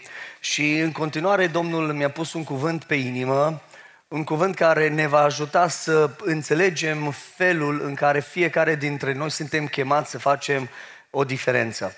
Am citit pasajul acesta pentru că uh, din câteva motive și datorită faptului că Domnul este Cel care în primul rând mi-a pus mesajul acesta pe inimă pentru noi în seara aceasta, care să fie o continuitate la ambele mesaje ce le-am avut în ziua de astăzi, dar și datorită faptului că Simeon, omul acesta, este unul dintre personajele Scripturii care și pe care mi le plac foarte mult din Scriptură, tocmai datorită diferenței pe care omul acesta a putut să o facă în generația sa. Mulți dintre teologi spun că omul acesta, Simeon, avea undeva vârsta la 117 ani. Uh, un lucru interesant, însă nu acesta este lucrul cel mai interesant, însă cel mai interesant lucru este ceea ce vom vedea și vom învăța în această seară despre el. Biblia ne vorbește că undeva, timp de 400 de ani, Dumnezeu tăcuse și nu mai vorbise prin prorocii Uh, Vechiului Testament, așa cum o făcuse odinioară și este tăcerea aceasta de 400 de ani a lui Dumnezeu. Însă, în vremea lui Simeon, Biblia ne vorbește și cuvântul lui Dumnezeu ne arată faptul că foarte mulți oameni așteptau venirea Mântuitorului, venirea lui Iesua. Uh, și oamenii vorbeau, de la farisei la cărturari, preoții, fiecare dintre ei vorbeau despre evenimentul acesta în care va veni Uh, Mesia și era o chestiune în care cultura din vremea aceea și toți uh, liderii religioși nu făceau altceva decât promovau ideea aceasta că vine, va veni cineva care îi va răscumpăra. Interesant lucru este următorul aspect că spune cuvântul lui Dumnezeu că în momentul în care Iesua a venit în lumea lor, nu prea mulți oameni au avut capacitatea aceasta să-L vadă. Nu prea mulți oameni au avut capacitatea aceasta să știe că El este acela care uh, este Mesia. Însă de data aceasta, cuvântul lui Dumnezeu și Luca este cel care pune reflectoarele pe viața lui Simeon și ne spune cuvântul lui Dumnezeu că omul acesta, la un moment dat, Duhul Sfânt al lui Dumnezeu, în primul rând îi vorbise că nu va muri, dar în al doilea lucru, ceea ce Dumnezeu îi spusese uh, că de fapt nu va muri până nu-l va vedea pe cum spuneau evrei, Iesua Hamashiach Adonai, uh, chestiunea următoare este faptul că omul acesta a avut o capacitate uh, mai presus de capacitățile pe care liderii din vremea aceea, liderii religioși le-a avut. Și anume, spune cuvântul lui Dumnezeu că Simeon, deși era în vârstă, deși era un bătrânel unde probabil că societatea nu dădea foarte mult pe el, pentru că așa este din nefericire momentul acela când ajung la vârsta respectivă, însă spune cuvântul lui Dumnezeu căci omul acesta a avut capacitatea să vadă ceea ce oamenii din generația lui n-au putut să vadă. Cuvântul lui Dumnezeu ne vorbește că la un moment dat, când Maria împreună cu Iosif l-au dus pe pruncul Iisus la templu ca să împlinească cu privire la ceea ce poruncea legea Vechiului Testament, la vârsta de aproximativ 8 zile, spune cuvântul lui Dumnezeu că Simeon a putut să vadă ceea ce preoții n-au putut să vadă, ceea ce farisei n-au putut să vadă, ceea ce cărturarii, învățătorii legii și așa mai departe, niciunul dintre ei n-au putut să vadă ce a putut să vadă omul acesta. Și acum imaginați-vă momentul acela când Dumnezeu îl ia de acasă, și o să vedem lucrul acesta în mesajul acesta, îl ia Dumnezeu și îl duce la templu. Acum la templu să nu cumva să credem că erau câteva uh, sute de oameni cum suntem noi în seara aceasta. Unul dintre filozofii contemporani cu Domnul Isus Hristos, Iosif Flavius, uh, omul acesta spunea că una dintre cele șapte importante sărbători a poporului evreu este sărbătoarea Paștelui și la această sărbătoare, în timp de șapte zile, se coboreau la templu undeva la vreo două milioane de oameni. Pe lângă evrei care erau acolo, pe lângă iudei care erau acolo, veneau prozeliți de pretutindeni ca să poată să meargă la templu și să se închine. La sărbătoarea aceasta, spunea omul acesta că se jerfeau undeva la 250 de mii de miei. Erau pregătiți 600 de preoți care inspectau toate jerfele. La fiecare minut se jerfeau undeva la 4 miei. Și lucrul acesta, vă dați seama câtă aglomerație și câtă, câți oameni erau acolo. Și acum imaginați-vă momentul când Dumnezeu îl ia pe, pe uh, Simeon și îl duce la templu, îl trece probabil printre toate acele uh, centre de inspecție, îl trece printre oamenii care erau acolo și îl duce direct la Maria și la Iosif. Nu aveau în vremea aceea nici capacitatea și posibilitatea ca să anunțe pe Facebook. Vedeți că la ora cu tare, în locul cu tare, va veni Maria cu Iosif și acolo îl va înfățișa pe Iesua înaintea lui Dumnezeu. Nu au avut nici măcar capacitatea să facă niște pancarde și să spună aici este Iesua, Mașia Adonai, Iisus Mântuitorul Lumii. Însă Biblia ne vorbește că omul acesta, deși era înaintat în vârstă, a avut capacitatea să-l vadă pe Mesia și nu o dat greș, o mers direct la Maria, la mama Mântuitorului și o mers direct și l-a luat în brațe pe Domnul Iisus Hristos, așa am citit în pasajul acesta, și a avut o capacitate extraordinară pe care oamenii din generația lui n-au avut-o. Deși, atenție, marele preot și preoții religioși din vremea aceea vorbeau despre Iesua. Uh, cei care erau farisei, care conduceau sinagogile, vorbeau despre Iesua. În fiecare sinagogă erau două scaune, unul pe care stătea uh, cel care conducea sinagoga și era încă un scaun gol unde trebuia să vină să se așeze Iesua. Și la fiecare zi de sabat vorbeau despre momentul acela inedit când va veni Iesua și își va face numele de slavă, însă Biblia spune că nimeni nu a avut capacitatea aceasta să vadă decât un simplu bătrânel care vom învăța din viața lui câteva lucruri extraordinare, pentru că bineînțeles că curiozitățile noastre deja s-au ridicat la un nivel foarte înalt și ne facem curioși fiecare dintre noi, mă, dar ce-a avut omul ăsta, bătrânelul acesta Simeon, care înseamnă ascultare, ă, decât ceilalți din generația lui? Ce l-a caracterizat pe el și ce a dat capacitatea aceasta să poată să vadă ceea ce oamenii din generația lui n-au putut să vadă? Ceea ce l-a caracterizat pe omul acesta să fie dus direct acolo și nu mers la alt bebeluș, pentru că Maria împreună cu uh, Iosif nu au fost ei singurii care au dus pe pruncul Iisus ca să aducă jerfele înaintea lui Dumnezeu, ce cu siguranță probabil au fost zeci de părinți care au fost acolo și totuși Simeon a mers direct la Domnul Isus Hristos, deși avea doar 8 zile. Nu putea să identifice nimeni un bebelaj, nu? Când se naște un bebelaj, nimeni care nu știe cu cine înseamnă, cu mama sau cu tata, cu vecinul sau cu vecina, sau cu altcineva, nu? Nu-ți dai seama la început, aștept să treacă puțin timp să-ți dai seama că, ok, seamănă cu, cu tare, nu? Dar totuși omul acesta, Simeon, Spune cuvântul lui Dumnezeu că a avut capacitatea aceasta să vadă ceea ce oamenii din generația lui n-au putut să vadă. Nu vă pun întrebarea aceasta câți dintre noi ne dorim să-L vedem pe Isus, nu? Că prin faptul că am venit în seara aceasta, la fel ca și dimineață, cei mai mulți dintre noastre, denotă faptul că fiecare dintre noi vrem numai să-L vedem și să ne întâlnim cu Hristos și Hristos să ne edifice.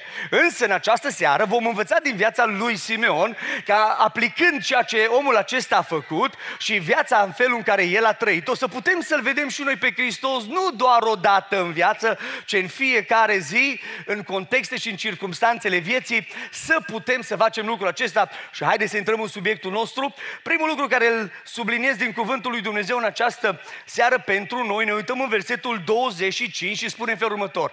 Și iată că în Ierusalim era un om numit Simeon.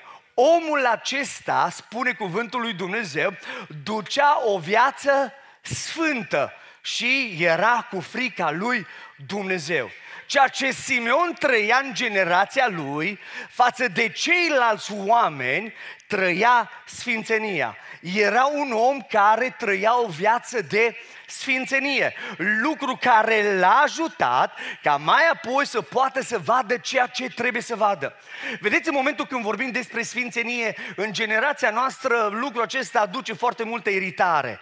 Pentru că foarte mulți dintre noi am înțeles sfințenia din anumite perspective, de anumiți termeni care nu prea îi asociem cu trăirile noastre și cu ceea ce noi ne dorim. Și foarte mulți, în momentul când aude faptul că trebuie să trăiască o viață de sfințenie, deja începe să se tulbure apele în înăuntru lor și uh, destul de irritant lucrul acesta, fără să ne dăm seama că de fapt sfințenia nu este o chestiune inventată de om ci este o poruncă dată de Dumnezeu ca fiecare dintre noi să fim oameni care mai mult și mai mult să trăim pentru Dumnezeu, cum? În Sfințenie, Doamne ajută la lucrul acesta. Ce înseamnă să fim sfinți? A fi sfânt înseamnă să fii consacrat. Cine are dorința aceasta ca noi să fim oameni sfinți? Biblia ne vine și ne vorbește că Dumnezeu este acela care își dorește ca fiecare dintre noi să fim sfinți. Uitați-vă ce spune 1 Tesalonicei, capitolul 4, versetul 3. Voia lui Dumnezeu este sfințirea voastră. Adică voia lui Dumnezeu este ca fiecare dintre noi să ne sfințim.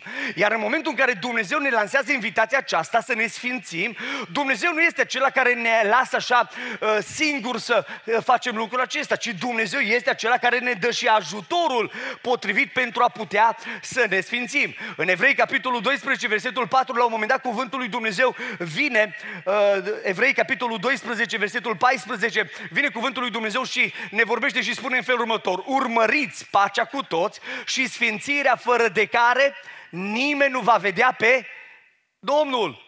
Mai sunteți aici?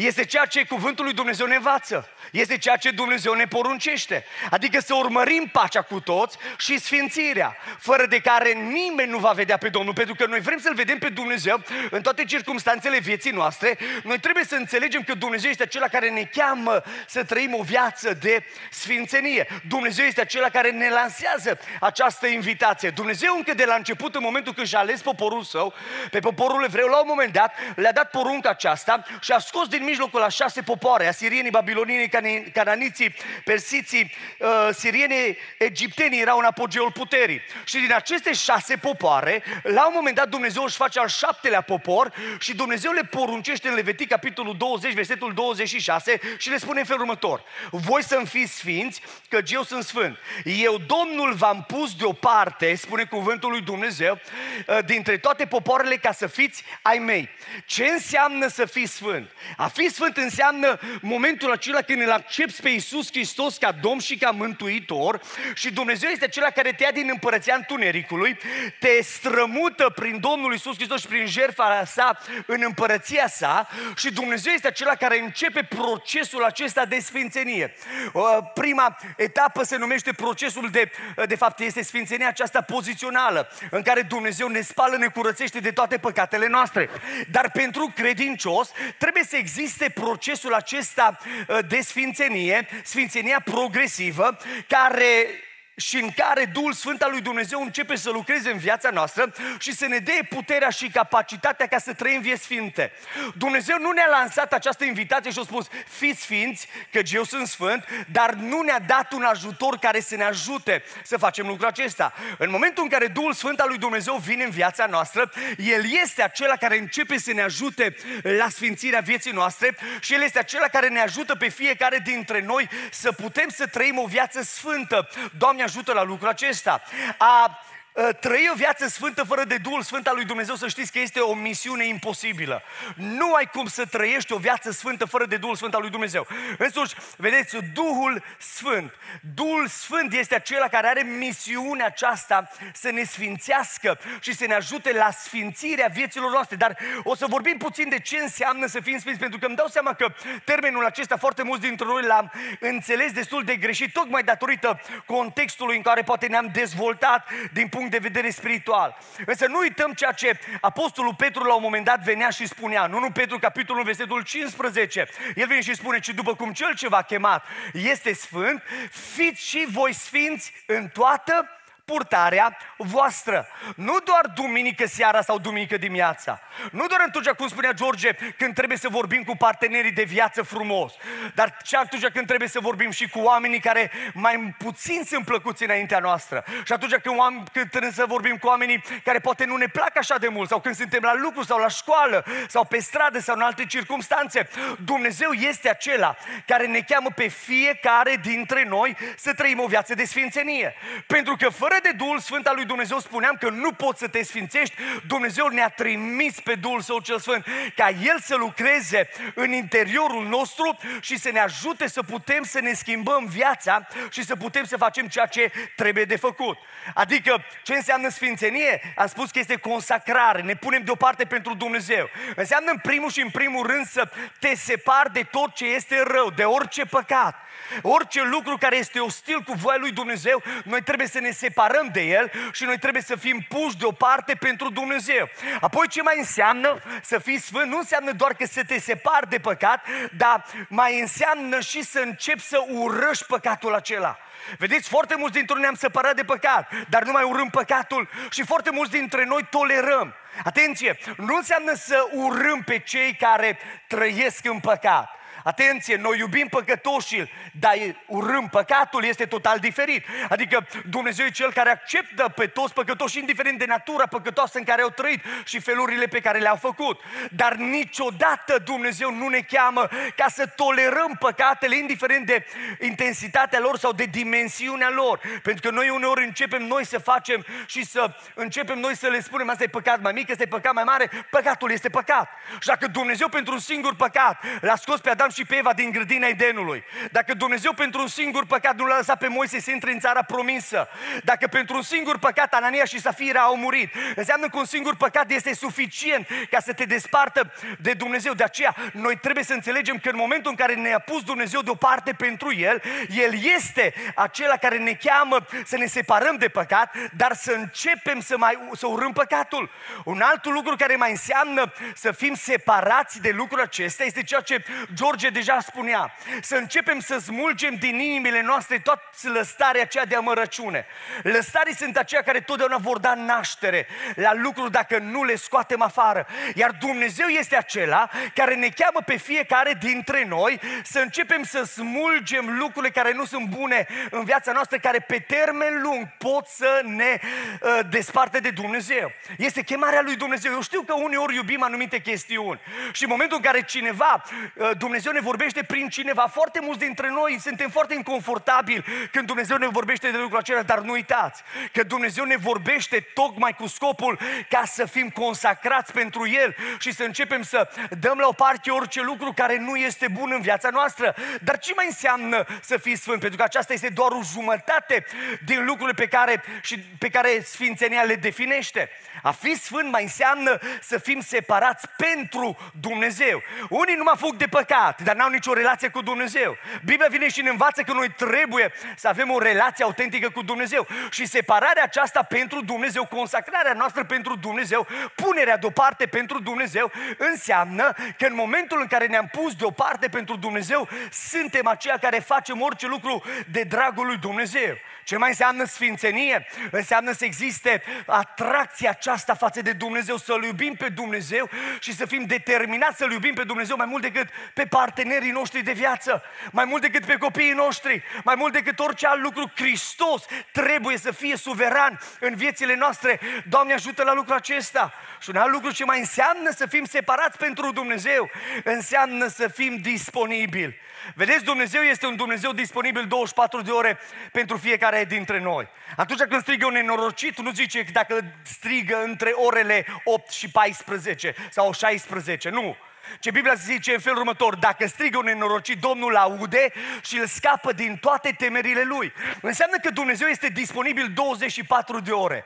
Întrebarea pe care Dumnezeu astăzi ne-o face fiecare dintre noi, cât din viața noastră suntem noi disponibili la adresa lui Dumnezeu? Pentru că atunci când vrem ca Dumnezeu să lucreze în dreptul nostru, la miez de noapte strigăm către Dumnezeu și Dumnezeu ascultă și ne izbăvește. Când Dumnezeu te trezește noaptea și spune să te pui pe genunchi să mijlocești pentru cutare sau cutare, uneori cât de obosiți suntem, nu prea facem lucrul acesta, nu e așa? Că e prea dulce somnul ăla așa care ne cuprinde pe foarte mulți dintre noi. Dar atunci când poate păstorul ne cheamă pentru o slujire oarecare, pentru a face cutare sau cutare, cât de mult suntem disponibili? Că dacă noi avem nevoie de păstor. Pe sunăm pe George, nu pe tăche telefoane și pe la care nu-l are și pe vecinii sunăm să dăm de el, nu dacă trebuie, doar ca să ajungem la el. Dar când oare are nevoie de noi cineva, cât de disponibil suntem? Că noi tot vorbim de disponibilitate. O, Dumnezeu, Dumnezeu a disponibilității, dar noi, când e vorba ca noi să fim, când e vorba ca noi să fim consacrați pentru Dumnezeu, cât de mult suntem disponibili. Și haideți să vă pun un test foarte simplu, să vezi cât de disponibil ești pentru Dumnezeu. Când te pui la rugăciune și te rogi și bâzie telefonul, îți întrerup rugăciunea. Hmm, să vecinii să-ți, să trimis mesaj. Când citești Biblia și îți bâzie telefonul, întrerupi momentul acela de, de citire a Scripturii. Că e mai important ce sună decât pe vertical cu Dumnezeu. Vă văd că zâmbiți, că ne dăm seama cât de falimentar suntem. Că nu ne-am gândit la lucrul ăsta, știți? Noi îl punem pe Dumnezeu totdeauna pe hold. Doamne, stai că e mai important cine mi-a scris. Stai că e mai important cine, uh, da, mă sună. Mai unii au și, mă iertați acum, uh, n-am văzut încă, că am stat cu spatele noastre, dar mă gândesc că nu-i nimeni. Dar acum, dacă e vreo unul, ne rugăm și ne punem mâinile pe tine să te elibereze Domnul de momentul ăsta când te sună cineva direct afară, că e mai important, știi, ești de la slujbă, din prezența lui Dumnezeu, mai important e cine te sună și cine. Mai vezi pe câte unul, mai merg într-o biserică și acolo cu telefonul. Tu predi sau cântă lauda și închinare și ăla pe telefon. Da, stai zice că la telefon, stai mă că nu Serios? Oare chiar așa să fie? Oare chiar așa să fie? Adică cât de disponibil sau e doar un joc pentru cei mai mulți dintre noi, toate chestiunile astea?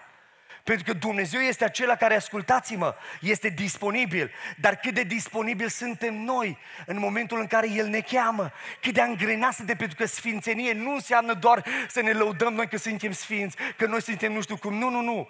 Dumnezeu este acela care își dorește ca fiecare dintre noi să trăim o viață de sfințenie, iar sfințenia nu este după termenii noștri. Sfințenia este după termenii lui Dumnezeu. Nu noi am inventat sfințenia și nu e o cerință a unui cult oarecare, ce Dumnezeu ne-a cerut fiecare dintre noi care suntem copii săi să fim oameni sfinți, oameni consacrați pentru El, oameni care să reprezentăm, oameni care să fim demni de faptul că El ne-a dat har ca să putem să facem sfântă voia lui Dumnezeu. Eu înțeleg că există momente de declin în viața noastră fiecare dintre noi. Există momente poate de confuzie, există momente poate de rătăcire, dar niciodată nu facem din lucrurile acestea niște principii ce în momentul în care Dumnezeu ne vorbește, fiecare dintre noi căutăm mai mult și mai mult să fim plăcuți înainte lui Dumnezeu. Dacă vrem să-L vedem pe Hristos, dacă vrem să ne întâlnim cu Hristos, dacă vrem să fim oameni de care Dumnezeu să se folosească în generația noastră și să se spună și despre mine și despre noastră că a fost oameni care cu adevărat am făcut ce trebuie, noi trebuie să înțelegem că Dumnezeu ne cheamă la sfințenie. Doamne ajută la lucrul acesta. Foarte mulți zic, oh, sfințenia, sfințenia. Mi-aduc aminte că a venit o domnișoară la mine și zice, domnul Dariu, zice, hai să spun ceva. Și am surprinde-mă. Zice, domnul Dariu, știi ce am făcut eu în semn de respect pentru Dumnezeu, că Dumnezeu m-a ajutat să intru la Academia de Poliție. Am ieșit direct ofițer și uh, am graduat, de fapt, am, am parcurs tot, uh, cu tot, toți acei patru ani și zice către mine, știi ce am făcut? Zice, în momentul în care mi-a dat Dumnezeu uh, uh, biruință în tot ceea ce am făcut. Și am zis că e așa dintr-o dată, spune-mi ce rog eu către ea. Deci hai să vă spun, zice, în Timișoara, zice, este catedrala din centru Timișoare și zice, când am văzut catedrala, m-am pus pe genunchi, am început să traversez uh, trecerea de pietoni în genunchi, am mers pe genunchi până la uh, scările catedralei, eu așa ca și voi holbam ochii la ea, mai ca ceapele, mă uitam la ea așa, zice, am urcat scările sus, și zice, când am ajuns în mijlocul catedralei, m-am ridicat mâini și am zis, Doamne, îți mulțumesc că Tu ești Dumnezeu care a fost cu mine și Tu ești cel mai tare. Și a început să spună poezia ei. Și am uitat tot așa ca și voi și eu că trăia șocant pentru ea. Și zic, cred că l-a impresionat pe Dumnezeu. Păi zice, dar domnul Darius, dumneavoastră ați mai văzut pe cineva să facă ce am făcut eu? Eu că te ia zic, mă, zic, trebuie să-ți lipsească ciripul de pe acoperiș să faci așa ceva, sincer. Dar zic, n-am mai văzut. Da, zice, de ce vă bage joc de mine? Dar nu mă joc de cine zic, că este o realitate, zic. Dar zic, dar tu crezi că l-a impresionat pe Dumnezeu? Eu zice, dar cum să nu-l impresionezi, zice? Bă, hai să spun ceva. Cum să-l impresionezi pe Dumnezeu când tu trăiești în concubinaj cu prietenul tău? Cum tu crezi că Dumnezeu așa, o, pune mâinile, o, uite tot ce ai făcut și cum trăiești și praf și pulbere ți este viața și ai făcut, ai mers pe genunchi și m-ai impresionat că ai urcat uh, trepțile catedralei tu la 27 de ani sau 28 de ani. Serios zic? Tu crezi că asta e sfințenie? Tu crezi că asta impresionează pe Dumnezeu? Noi credem că putem să venim și dăm și noi 5 lire, 10 lire, 100 de lire, 1000 de lire și noi trăim toată săptămâna în compromis și apoi venim aici și ridicăm mâini și zicem, Doamne, Tu ești Dumnezeu nostru, când Biblia spune la un moment dat în Ieremia, capitolul 7, că Dumnezeu le spune poporul, m-am săturat de, m-am scârbit, zice, de jerfele voastre, m-am scârbit de sărbătorile voastre, zice, mi-au ajuns să fie o povară, câtă vreme uniți nelegiuirea cu neprihănirea și veniți aici unde se cheamă numele meu și zice, suntem izbăviți de Dumnezeu ca mai apoi să mergeți înapoi să faceți lucrul acesta? Dumnezeu nu este de doi bani. Dumnezeu nu poate să fie înșelat. Dumnezeu este un Dumnezeu sfânt și ne cheamă pe fiecare dintre noi să trăim o viață de sfințenie. Amin. Ne cheamă să fim oameni sfinți. Oh, niciun curs vorbeam astăzi cu George și vorbeam și discutam. Nu înseamnă că suntem oameni perfecti. Nu înseamnă că suntem oameni care am avut scălăbiciuni. Nu înseamnă că nu suntem oameni care încă ne luptăm cu tot felul de chestiuni. Dar în tot contextul acesta alegem să fim dependenți de Dumnezeu și alegem să venim înaintea lui Dumnezeu să ne zmerim și să spunem, Doamne, prin propriile noastre puteri nu putem să facem nimica. Suntem dependenți de Tine și știm că sângele Tău spală, curățește, eliberează și avem nevoie, Doamne, în fiecare zi de tine, Doamne. Ca asta înseamnă să fii sfânt. Nu înseamnă odată ți-ai dat viața lui Dumnezeu și apoi mergi pe drumul tău și faci ceea ce vrei, cum crezi cei mai mulți. În fiecare zi există o dependență totală de Dumnezeu, pentru că Dumnezeu este acela care își dorește ca fiecare dintre noi să facem lucrul acesta. Doamne, ajută la lucrul acesta. Foarte mulți dintre noi confundă moralitatea cu spiritualitatea, moralitatea cu sfințenia. Să știți că există foarte mulți oameni morali în lumea noastră care nu o să moștenească împărăția lui Dumnezeu. Că prin faptul că ești moral nu înseamnă că ești și sfânt și te-ai pus deoparte pentru Dumnezeu. Mi-aduc aminte, chiar îi spuneam lui George și arătam un video un puțin despre un tânăr care soacra lui ne-a sunat să mergem să ne rugăm pentru el. Tânărul acesta la un moment dat a ajuns până în Statele Unite, la New York și a discutat cu uh, fostul om al lui Dumnezeu, fost pentru că a trecut la cele veșnice și a trecut la Domnul uh, Reham Bonke. Ați auzit foarte mult despre el. Omul acesta a fost un om al rugăciunii, Mă iertați, un om care Dumnezeu s-a folosit și la un moment dat atât l-a pistonat pe Rehan Bonke încât o mers până în Statele Unite la New York să se întâlnească cu el. Eu dat 30 de minute din viața lui Rehan Bonke. O mers la Rehan Bonke și a zis, Bonke, zice, eu vreau să fiu ca și tine. Și s-a uitat Bonche la el și a zis, mă, zice, tu nu trebuie să fii ca și mine, tu trebuie să fii ca și Jesus. Go back in your country și zice, pocăiește-te și sfințește-te. Tânărul nostru a venit de acolo, a mers în țara de unde provenea, din Europa, și a început trei luni de zile s-a închis într-o mașină. Nu i mai spus la nevasta nimica, nu mai știu soacră sa de el nimica, s-a închis trei luni de zile într-o mașină, mânca o dată pe săptămână, își cumpăra, ba- își cumpăra mâncare cu cardul. După trei luni de zile, l-a găsit așa printr-un absurd, tot o urmărit de unde își cumpără mâncare și l-a găsit într-o parcare la un mall foarte mare și a mers și l-a găsit în mașină, într-o stare deplorabilă. După trei luni de nespălat și trei luni de nemâncat, de la vreo 120-115 kg la 1,90, au ajuns undeva la vreo 70 de kilograme. Era un scheletron.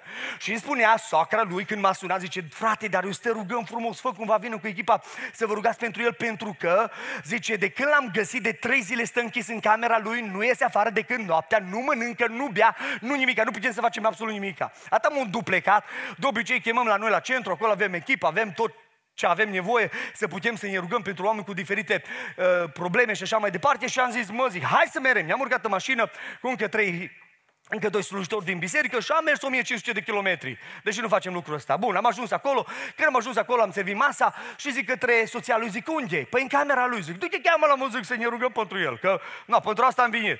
Merge, ea vine după vreo 15 secunde, zice către mine, zice, nu vrea să iasă afară. Zic, s-a pus în spatele ușii și zice, și nu vrea să iasă afară. Zic, dai voi să mă duc după el. La care zice ea, sigur că da. Am mers acolo, am pus mâna pe ușă, pe clanță, l-am împins, m-am dat seama că era în spatele ușii, l-am împins cu ușă, cu tot, cât să pot să intru și m-am băgat așa capul după ăsta, el era după ușă, în patru labe. Când s-a uitat așa spre mine, a început să facă un animal așa, o, mustră ce domnul, zic, ce ai făcut, vină de aici afară, mustre-te, domnul, să te mustre. L-am luat de acolo afară, zic, vine aici, mă, ce ai făcut, mă? Era dat cu ochii dați peste cap, în transă. Zic, ce ai făcut? La care el către mine, am uit Jesus, zice el către mine. Bă, zic, tu trebuie să te pocăiești, mă mustre-te, Domnul zice, mustre, mă, că uite că ce-a făcut satana cu tine, praf și pulbere. La care el se sfințea după, după termenii lui, după cum a crezut el. Și a dat seama că la un moment dat când am început și ne rugăm pentru el, din nou satana eu l-a băgat în transă, nu mai puteam să, să ne rugăm. Ce să ne rugăm? Că nu puteam să stăm lângă el după trei luni de nespălat. Ce zicea, uh, ce zicea azi dimineață uh, George de, cum îl chema pe pistă asta? Pe Steve Jobs, ăsta era pistol cu apă pe lângă, vă dați seama, trei luni de zile de nespălat.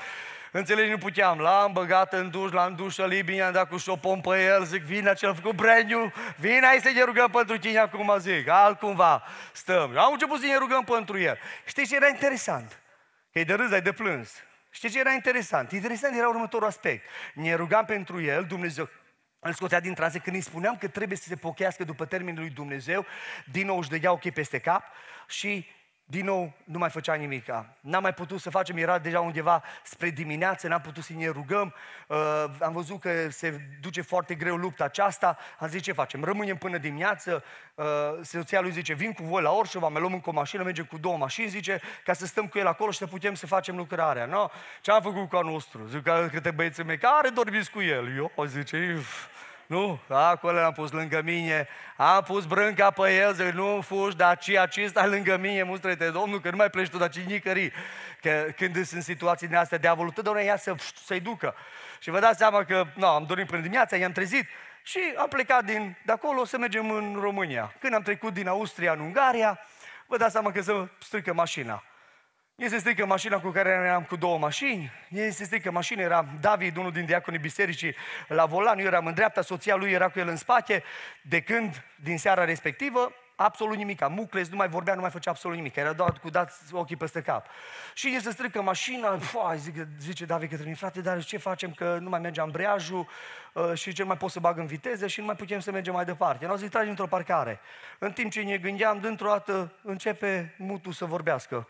Și mă, mă zice, ce s-a întâmplat? Eu, niva asta, mă. Când l-am văzut, vă dați seama că dintr-o dată, după ce nu a vorbit drumul din Germania până în Austria, vă dați seama vreo 8 ore, a început a nostru să vorbească, nu am nipa asta, zic. El către noi, dar ce s-a întâmplat el către noi? Eu, ce să se întâmple, zic, ni s-a trecut mașina. O, zice el, stai că nu e niciun problemă, zice. Auzi, zice, eu am asigurare. Și zice, oriunde mi se strică mașina, eu zice, sug la asigurare și asigurare vine. Dacă nu face mașina pe loc în altă mașină, să pot să mă duc la mai departe. Da, auziți voi pe ăsta. Dar zice el, ca să nu mințim, Hai zice, puneți-mă pe mine la volan, mă împingeți așa vreo 20 de metri în față și 20 în spate, ca să spun că eu am fost ultimul la volan, să pot să sun la asigurare. Ce credeți că am făcut? L-am pus pe Scarauschi în față și noi, sfântocii Domnului, și îl împingem pe aista. Da, ca să, știi? Și dintr-o dată vine David, zice, da frate Darius, acum lăsăm noi mu pe satana și își bată joc de noi aci, zice. Dar nu zice, ne-a ascultat Domnul de atâtea ori, zice, și când ni s-au stricat frigiderele, și când ni s-au stricat alea la centru, zice, nu ne-a ascultat Domnul, că Domnul ne ascultă. Amin? Și ne vine că și frigiderul, și mașina de spălat, și mai ce? Telefonul în veac pomenirea. Când l-ai spart, îi semn de la Domnul că e uitat la ce nu trebuie. Așa că nu te ruga pentru la că nu se întâmplă nimic, da? Dar restul, și ce am făcut? Am început să ne rugăm. Doamne, ce rugăm, nu ne lăsa ci de, de mirul luminii, că se bate ațista joc de aci de noi, zic. Noi tăți fântocii tăi, zic, ne împingem pe aista, zic, și să ne facă de rușine. Și ne-am rugat, am pus mâna pe mașină și vă dați seama că o pornim mașina și am ajuns până la Orșova City cu ajutorul Domnului și Dumnezeu a fost acela care a lucrat într-un mod deosebit. Dar ascultați-mă, m-am dat seama că diavolul uneori ne duce spre moralitate, dar nu spre a ne consacra pentru Dumnezeu după termenii Lui. Care sunt motivele pentru care nu te-ai sfințit mai mult decât ai fost sfânt acum 30 de zile? Care sunt motivele pentru care nu cauți mai mult sfințenia și te complaci în anumite chestii care tu știi în interiorul tău că nu sunt bune și dacă continui ele te descalifici?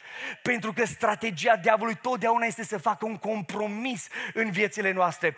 Uneori căutăm chiar predicatori, căutăm oameni care să ne argumenteze păcatul și să ne spună că nu este păcat lucrul acela, tocmai din datoria, din dorința deșartă pe care noi avem în interiorul nostru când Biblia vine și ne vorbește că fiecare dintre noi trebuie să fim sfinți. Doamne ajută la lucrul acesta. Că sfințenia nu e o cerință a fraților pentecostali. Sfințenia nu e o cerință a fraților baptiști.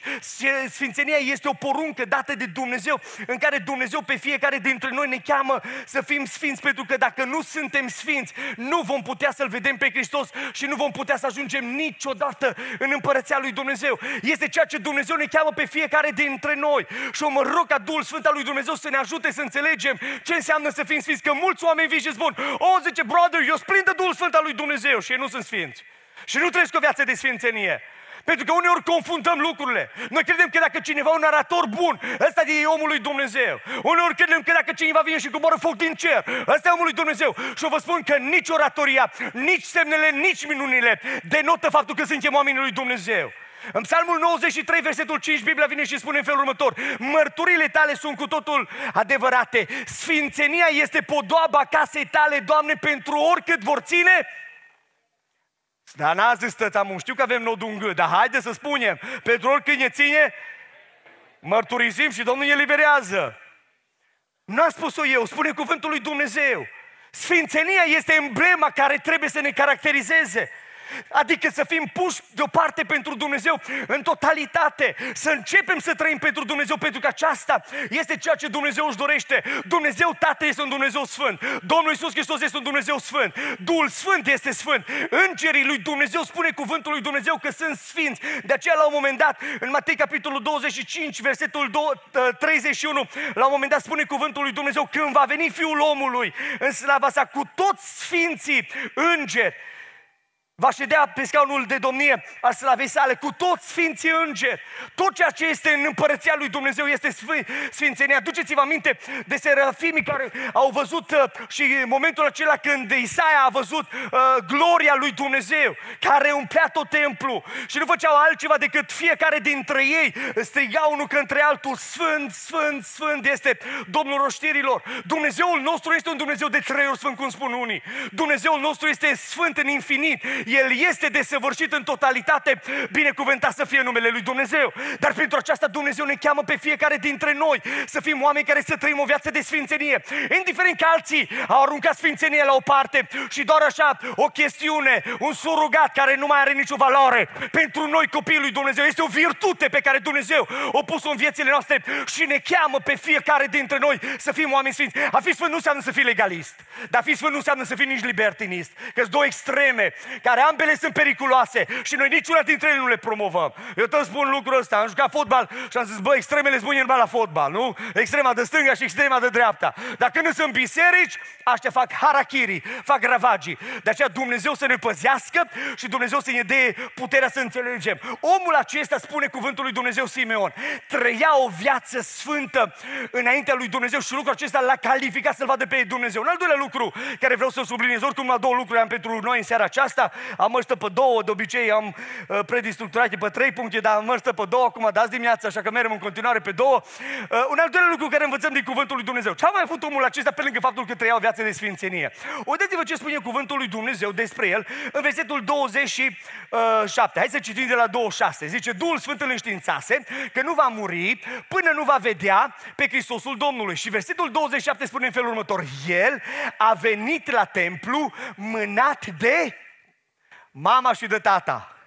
L-a sunat păstorul, bă, vezi că nu te-am văzut atâta vreme la biserică, unde ești?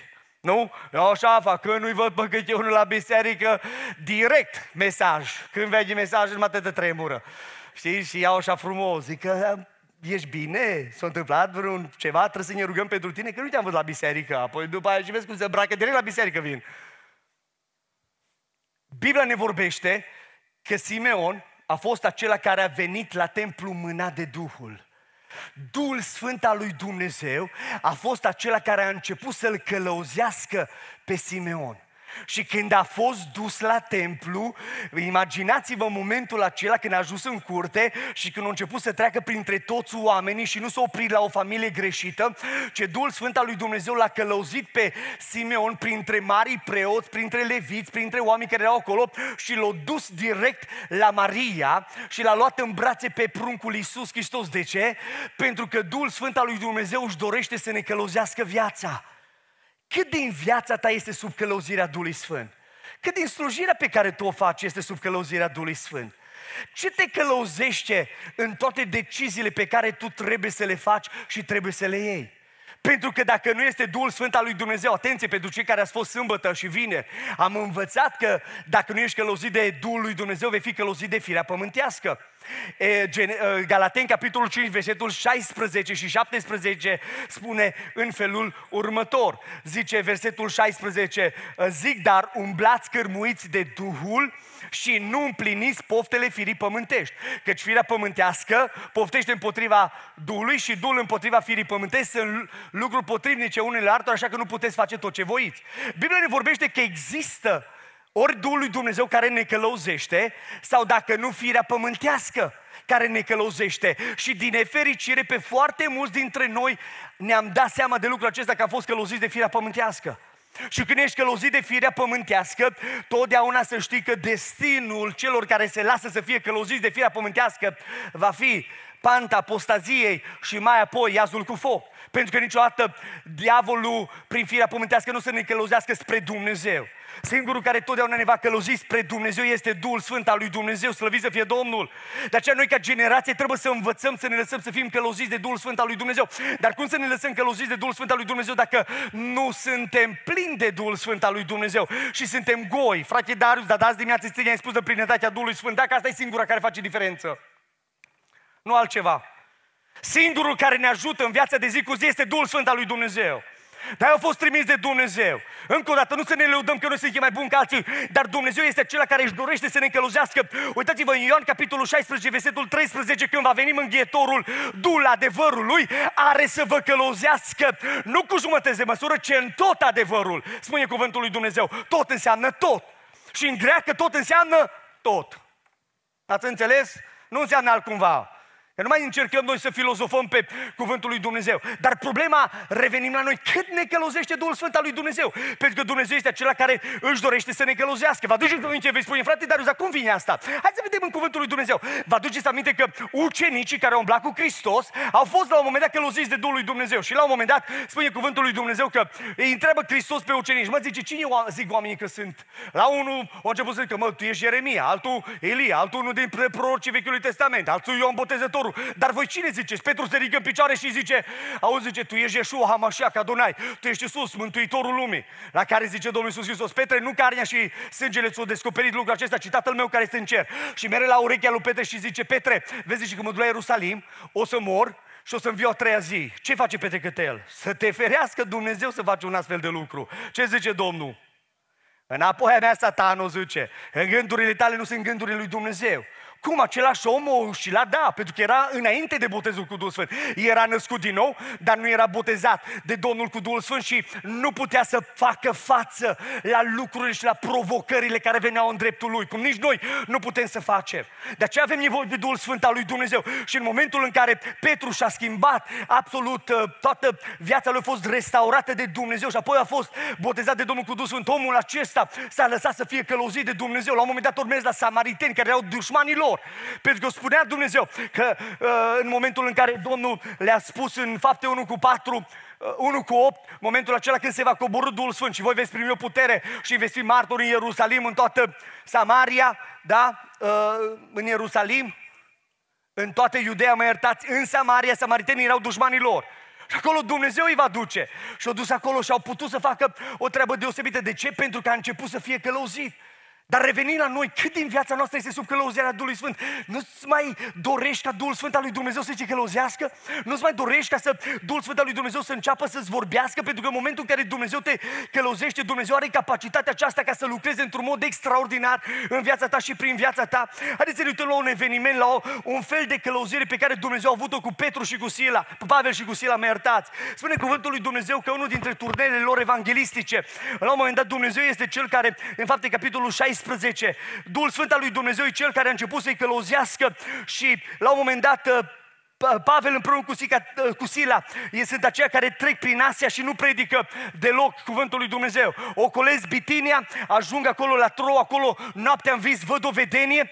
Dumnezeu este cel care îi cheamă să meargă la Filip și Pavel împreună cu Sila merg acolo și pentru uh, prima oară se pochește o singură femeie. Lidia, vă aduceți aminte. Tot asta și m-am gândit la fenomenul acela. Oare ce-o zis Sila când l-a văzut pe Pavel și a zis, mă, Pavel, dar mergem acum, trecem pe aici până Asia, pe la bisericile pe unde a mai fost, trecem, zice, ocolo în Bitinia, unde a mai fost, trecem și din Troa, zice, și nu predicăm deloc, că doar asta ne-a chemat Dumnezeu și ajungem aici la Filip, aici unde predicăm la o singură femeie. E interesant lucrul ăsta, nu? Eu tot asta și m-am gândit la o chestiune. Când am deschis biserica la Orșova, după ce ne-am mutat din Statele Unite, în urmă cu uh, 8 ani de zile, Dumnezeu ne-a chemat să renunțăm la American Dream în Statele Unite și împreună cu soția și cu cei cinci copilași pe care Dumnezeu mi-a dăruit, mulțumesc frumos la fel, uh, ne-am mutat la Orșova. Și apoi am început acolo lucrarea, am auzit, da, pe acolo, pe stradă, am început să vorbim cu oameni, am chemat oameni la uh, mântuire, așa mai departe și la un moment dat eram așa o grupare de vreo 30 și ceva de oameni și 40 poate și la un moment dat am vrut să chem niște frați să vină să ne ajute, să facem rugăciuni speciale pentru Domnul să ne boteze cu Duhul Sfânt. Și apoi mai sunam pe câte unul, pe câte altul, câți cunoșteam. Eram doar recent venit în țară, rupesem legăturile de mult, uh, din 99 cu România, când am mers în Statele Unite și uh, mai sunam pe câte unul și pe, pe altul. Zic, bă, nu vi să ne ajut, zic, să, uite, să ne rugăm așa, așa, așa, vrem să facem stăruință, să mai botezi Domnul cu Duhul Sfânt. Mă întreba, uh, câți aveți în biserică? Eu, când am auzit eu, câți sunt în biserică? No, am mă gândeam să număr sfinții de pe pereți morți și îi pun și pe el la numărătoare, să fac un număr așa și nici cu ea nu mi așa mai mult de 40. Păi cât să fim și noi, vreo doi, trei, așa, numele Domnului? O, zice, dar nu sunt, o, zice, cheamă pe altcineva, mă, eu sunt prins, mă, eu mă duc la așa. A, mustre-te, Domnul să chem mustre, dacă spuneam că în 500 dele puterea cu avion privat vine până la Orșova. Înțelegi? Așa îi, dai de râs, dai de plâns, că nu știți voi, știi, fratele George, cum îi? Înțelegi? Amu, după ce au crescut biserica și avem, cum avem peste vreo 260 de membri numai la Orșova, am deschis șase biserici în 8 ani de zile și 90% din membrii bisericii sunt oameni care vin din lume. Nu a fost biserică pentecostală niciodată la Orșova și Dumnezeu ne-a dat un har deosebit. Amu, în fiecare săptămână, frate zice, suntem în trecere, zice, nu ne putem opri la voi. Ba da, zic, da, zic, la noi programul e full, dar avem acea localitate unde am deschis biserică, toți care trec pe aici o iau în freză, și zic, te ducem direct acolo, te parașutăm acolo și te lăsăm și după aia, dacă scapi, slavă Domnului, dacă nu. Eu aș zice, dar n-aș putea să vin mai să stau așa la voi, acolo în biserică, să ascult și eu. Păi vezi că nu ne place. Dar uh, realitatea este, ascultați-mă, e tristă realitatea aceasta. Mulți nu mai suntem călăuziți de Duhul Sfânt al lui Dumnezeu.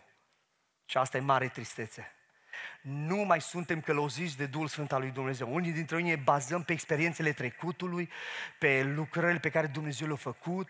O, oh, ce minunat a făcut Dumnezeu și cum a fost și astăzi, din nefericire în generația noastră, nu mai suntem oameni aceia care suntem călăuziți de Duhul Sfânt al lui Dumnezeu. Uitați-vă, Pavel și Sila au mers pentru singur suflet. Și după ce s-au mântuit Lidia, spune cuvântul lui Dumnezeu cu o femeie, cu un duc de ghicire, se țineau după ei.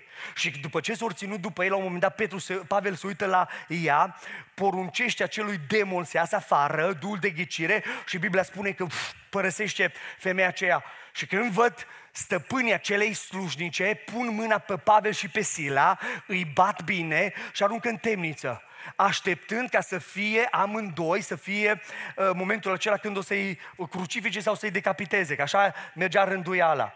Și am stat și m-am gândit, imaginați-vă momentul acela.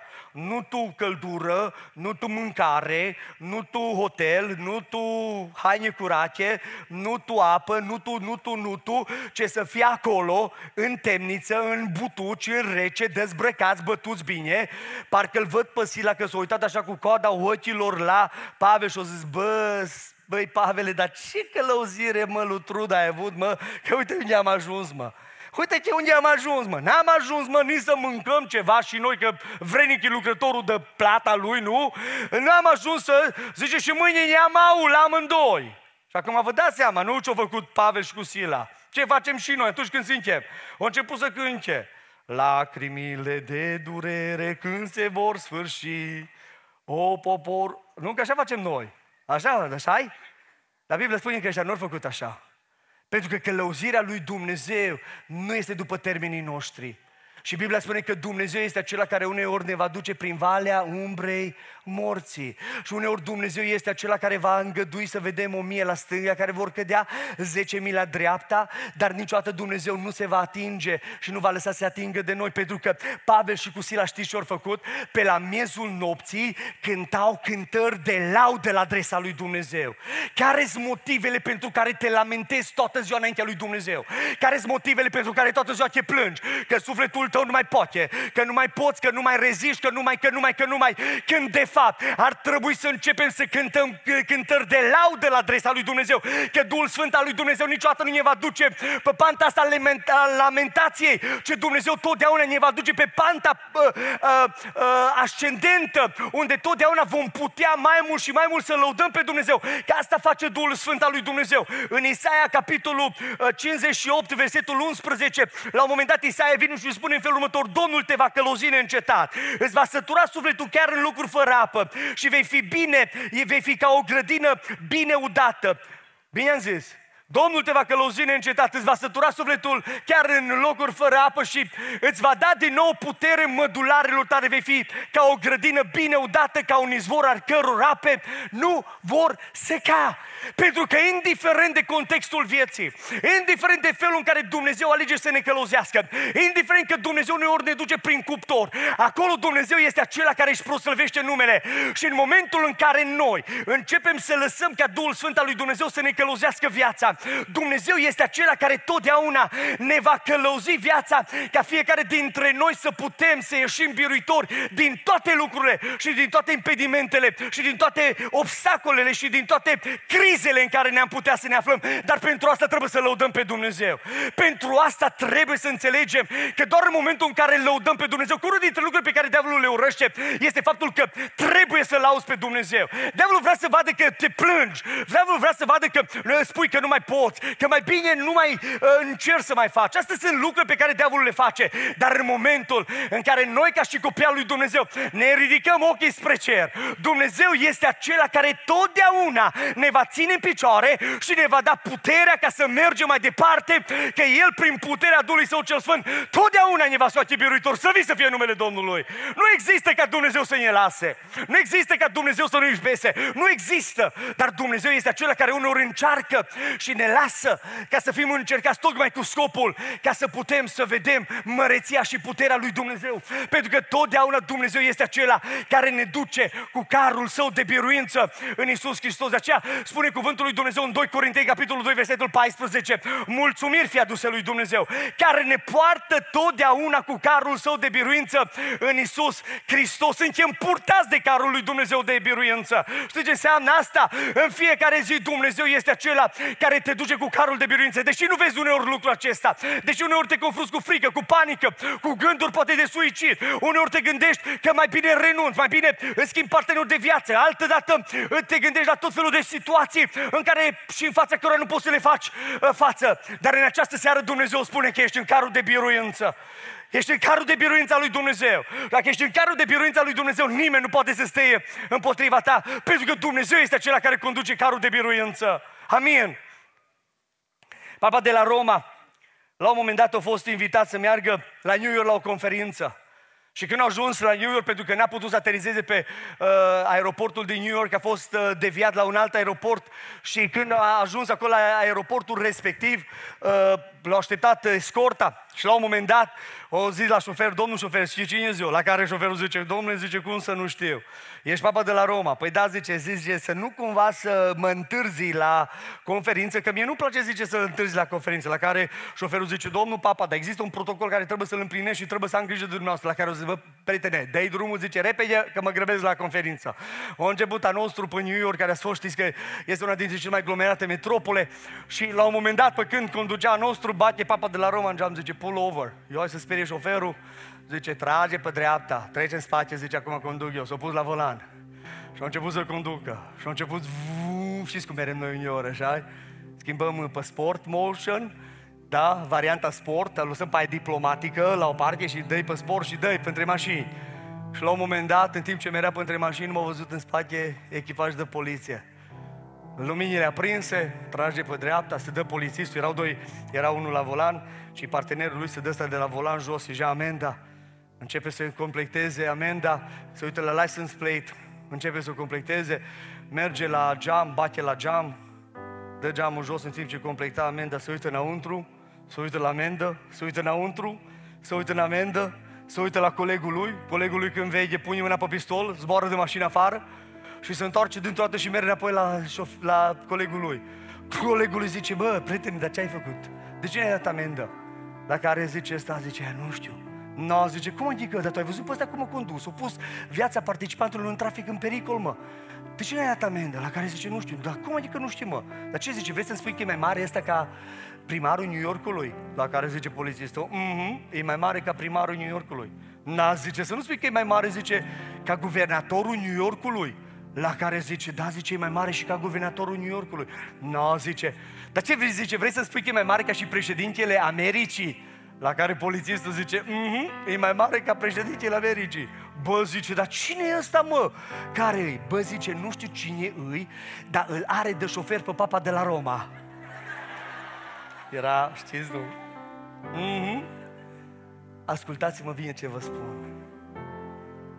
Știi de, te, știi de ce de cele mai multe ori ai pierdut bătălia în fața provocărilor? Tă tu ți-ai condus mașina vieții tale. Tă tu ești la volan. Ce-ar fi să lași pe Domnul Isus Hristos ca El să conducă viața ta și să înceapă Dumnezeu să scălozească viața, căsătoria, viitorul și absolut tot? Că adevărul că diavolul ne mai oprește în trafic pe fiecare dintre noi. Și când te vede pe tine, mm, amendă. Dar dacă îl vede pe Hristos, opa, bai mare. Știi ce face, nu? Toyota la gară, fuge. Că și aduce aminte că în urmă cu 2000 de ani am fost biruit de Hristos. Problema este că cei mai mulți dintre noi, tot noi, tot noi, tot noi. Și ne vorbește Domnul în mod continuu, fiecare dintre noi. Și ne vorbește Domnul în mod activ, personal, în biserică, general și așa mai departe. Și unii dintre noi ne este așa de greu să lăsăm pe Duhul Sfânt al lui Dumnezeu să conducă El viața noastră. Ai mai fost prin viața aceasta vreodată? Nu, că noi nu credem în reîncarnare. Dar Dumnezeu care este omniștient, omnipotent și omniprezent, El are capacitatea să te ducă spre împărăția lui Dumnezeu. El are capacitatea să-ți conducă căsnicia într-un mod miraculos încât nu o să mai fi determinat să spui că te-ai iubit până la, da, te-ai despărțit. Nu, nu, nu, nu. Ce până te iubești, până te duci în împărăția cerurilor. Amin. Dar pentru asta avem nevoie de Duhul Sfânt al lui Dumnezeu. Fiecare dintre noi, Simeon, a fost un om care a trăit o viață sfântă. Simeon a fost un om care a fost călăuzit de Duhul Sfânt al lui Dumnezeu. Și Duhul Sfânt al lui Dumnezeu l-a dus direct acolo la Domnul Isus Hristos. Duhul Sfânt al lui Dumnezeu este singurul care poate să ne ducă la Mântuitorul Iisus Hristos. El nu te va duce la surogate, El nu te va duce la tradiții, El nu te va duce la obiceiuri, El nu trebuie să te ducă într-o religie, El nu o să te ducă într-un loc unde să te plafonezi, El nu te va duce într-o biserică lipsită de prezența lui Dumnezeu și a Duhului Sfânt unde să uh, e rasna, ci El te-a dus aici pentru că Dumnezeu are în vedere să lucreze în viața ta, dar pentru aceasta trebuie să fie o dedicare totală a fiecare dintre noi. O dedicare totală a fiecare dintre noi. Pentru că în momentul în care ne dedicăm și ne rededicăm și ne rededicăm până pringe ființă noi, chipul lui Hristos, momentul acela putem să vedem felul în care Dumnezeu își face numele de slavă. Pentru că niciodată, indiferent unde pe mapamont te va duce Dumnezeu, dacă e sub călăuzirea Duhului Sfânt, acolo Dumnezeu să te binecuvinteze. Și acolo Dumnezeu să-ți poarte de grijă. Și acolo Dumnezeu va lucra în dreptul tău și în casa ta și în dreptul copiilor tăi. Și când alții vor lua o rasna ta, eu să rămână lângă tine și lângă Dumnezeu. Pentru că ai fost o ființă care te-a lăsat călăuzită de Duhul Sfânt al lui Dumnezeu. Că asta își dorește Dumnezeu de la noi. Nu își dorește să fim doar niște consumatori care să ne lăudăm despre Dumnezeu și cu Dumnezeu și să nu avem o relație autentică cu El. Ce Dumnezeu își dorește ca fiecare dintre noi să trăim niște vieți sfinte înaintea lui Dumnezeu. Și din momentul când trăim vieți sfinte, începem să ne lăsăm călăuziți de Duhul Sfânt al lui Dumnezeu. Lăudați să fie numele Domnului. Aceea în această seară, aceea celelalte slujbe, vrem să ne rugăm înaintea lui Dumnezeu.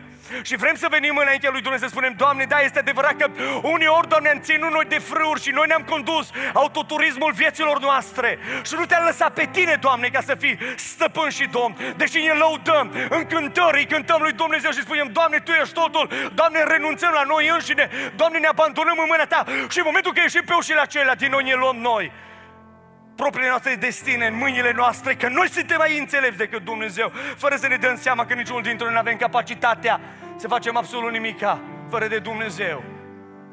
Dar în momentul în care vom alege printr-o adevărată smerenie, printr-o adevărată uh, uh, dorință înaintea lui Dumnezeu în care să ne arătăm dependența noastră față de Dumnezeu. Dumnezeu este acela care se va lăsa să fie găsit și ne va începe să ne modeleze modul de gândire, pentru că tot pleacă de aici, de la nivelul minții printr-o acceptare în care ne dorim, ne vedem noi, fiecare dintre noi, faptul că nu putem, noi ne putem conduce noi familiile noastre, avem noi înțelepciunea, degree, uh, we have the degree ca să putem să, uh, putem să facem ceva pentru noi și pentru copiii noștri. Mi-aduc aminte când am ales să venim din America în România, cei mai mulți dintre prietenii mei și undeva justifica și părinții mei și frații mei pe care i-am dus în America, la un moment dat au zis, bă, zice, ce o să faceți voi în România, mai ales că vă mutați în Oltenia, dacă mergi tu la Oradea, zice, acolo unde te-ai născut, unde puteai să faci altceva, dar te duci în Oltenia, acolo unde o să mor de foame și tu și copiii tăi. Pe undeva era justificat ceea ce spuneau, însă ei nu știau faptul că Dumnezeu mi-a vorbit literalmente. Am auzit vocea lui Dumnezeu când zicea la rugăciune, pregătește-te că te vei muta la Orșova. Și nu a fost o dorință mea personală, a fost chemarea lui Dumnezeu supranaturală. Și au trecut 8 ani de zile. Și spre Harul lui Dumnezeu spun lucrul acesta, copiii mei sunt biserică. Cei patru mari, uh, am o fată și patru băieți uh, și fata e măritată și am devenit și bunic două, luni, două lună de zile, slavă Domnului, bunic tânăr, nu? Și nu știu cum să o gestionez și am șocat, dar în fine, nu asta e important. Dar ce vreau să spun este faptul că copiii mei, cei trei băieți mari, 18, 16 și 14, biserică implicați, botezați în apă, botezați de Domnul cu Duhul Sfânt. Copii care îi mulțumesc lui Dumnezeu că nu au nici pe droguri, nici pe alcool, nici pe alte chestiuni. Alții sărmanii să, nu știu în ce locuri să-și ducă copiii, pentru că copiii au luat o razna.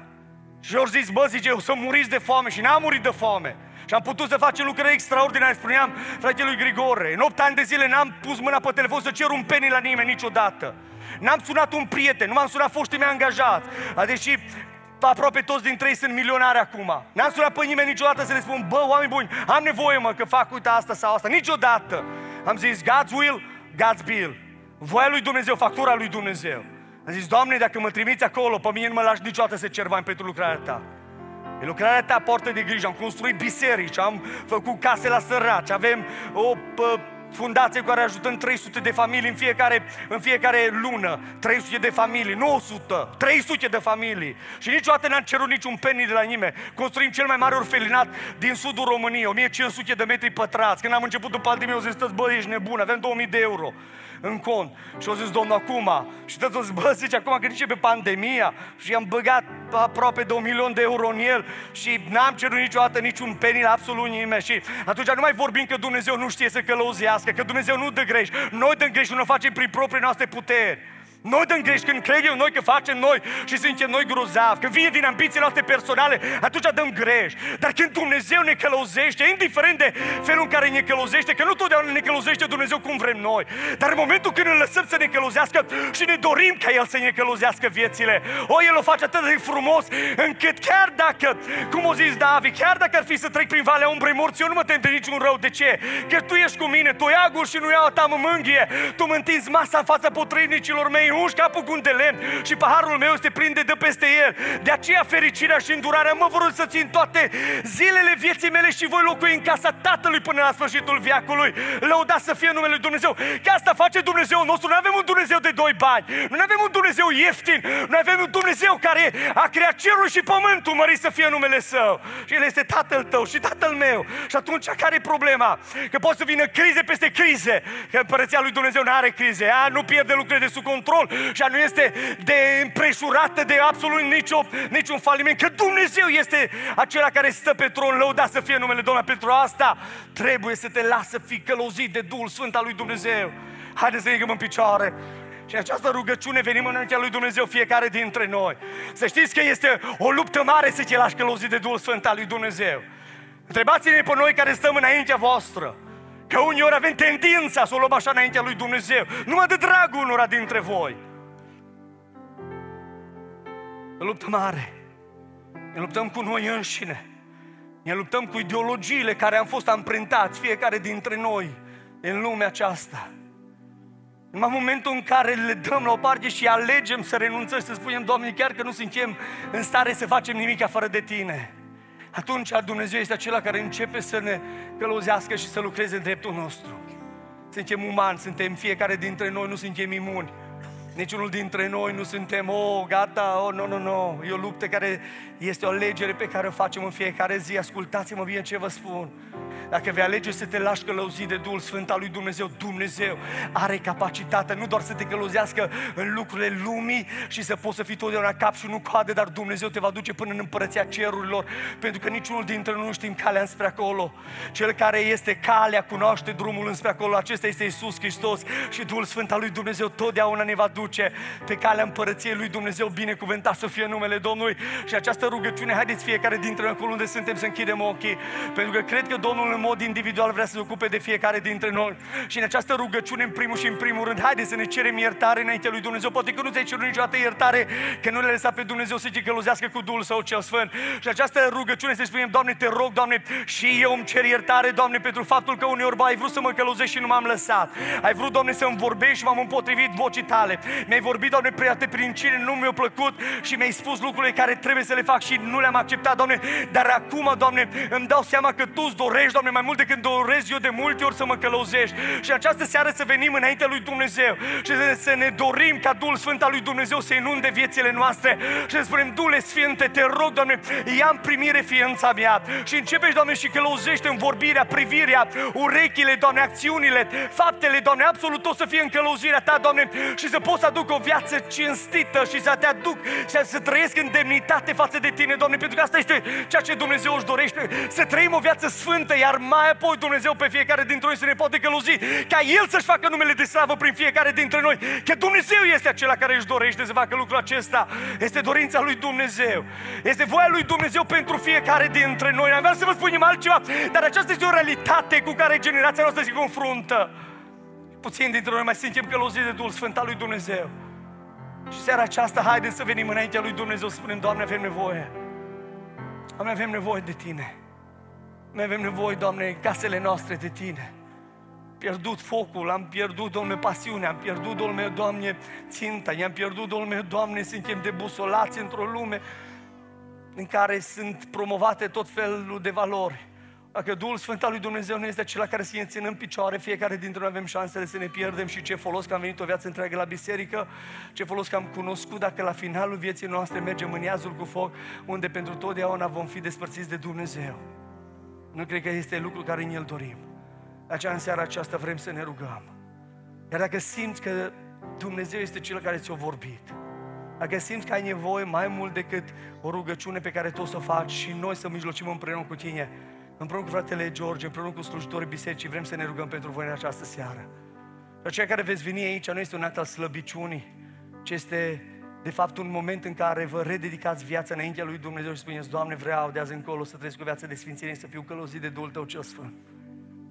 Și în timp ce echipa de laudă și închinare se pregătește, o să cobor aici în față și împreună cu fratele George ne vom ruga. Vrem să ne rugăm pentru voi. Noi știm și eu știu ce înseamnă uneori să fii de busolar. Știu ce înseamnă să fii frământat, știu ce înseamnă să fii îngrijoasă, să nu știi ce trebuie să faci următorul pas. Știu ce înseamnă să fii la intersecția vieții și să nu știi încotro să mergi, să n-aibă nimeni cine să te ajute. Dar în această seară este cineva aici, mai mare ca noi toți. Numele Lui este Duhul Sfânt al Lui Dumnezeu. El este Cel care totdeauna ne va duce în prezența lui Hristos și El este Cel care este gata să lucreze în dreptul nostru și este gata să atingă de fiecare dintre noi. Eu n-am obiceiul să fac foarte multă chemare, așa că eu să cobor aici pentru că știu că o să ieșiți în față, pentru că nu numai dumneavoastră și noi avem nevoie. Și când am început slujba din seara aceasta, am zis, Doamne, ce vrei să faci? Și în timp ce mă rugam, am văzut aici mulți oameni care au venit în față să ne rugăm pentru ei. Eu știu dorința pe care Dumnezeu o pus în inimile voastre. Și la George, George, dacă Domnul ne spune să facem chemare, facem, dacă nu, nu facem, că nu sunt un tip care să insist. Dar în seara aceasta, cred că sunteți numul și foarte mulți care sunteți gata ca Domnul să vă ridice la un alt nivel spiritual. Așa că cântăm și ne rugăm. Restul adunării ne rugăm. Dacă nu vrei să ieși, nu e nicio problemă, stai acolo liniștit. Dar toți aceia care știți că aveți nevoie și Domnul v-a vorbit, aici vă așteptăm să veniți în față și ne rugăm ca Domnul să-și facă numele de slavă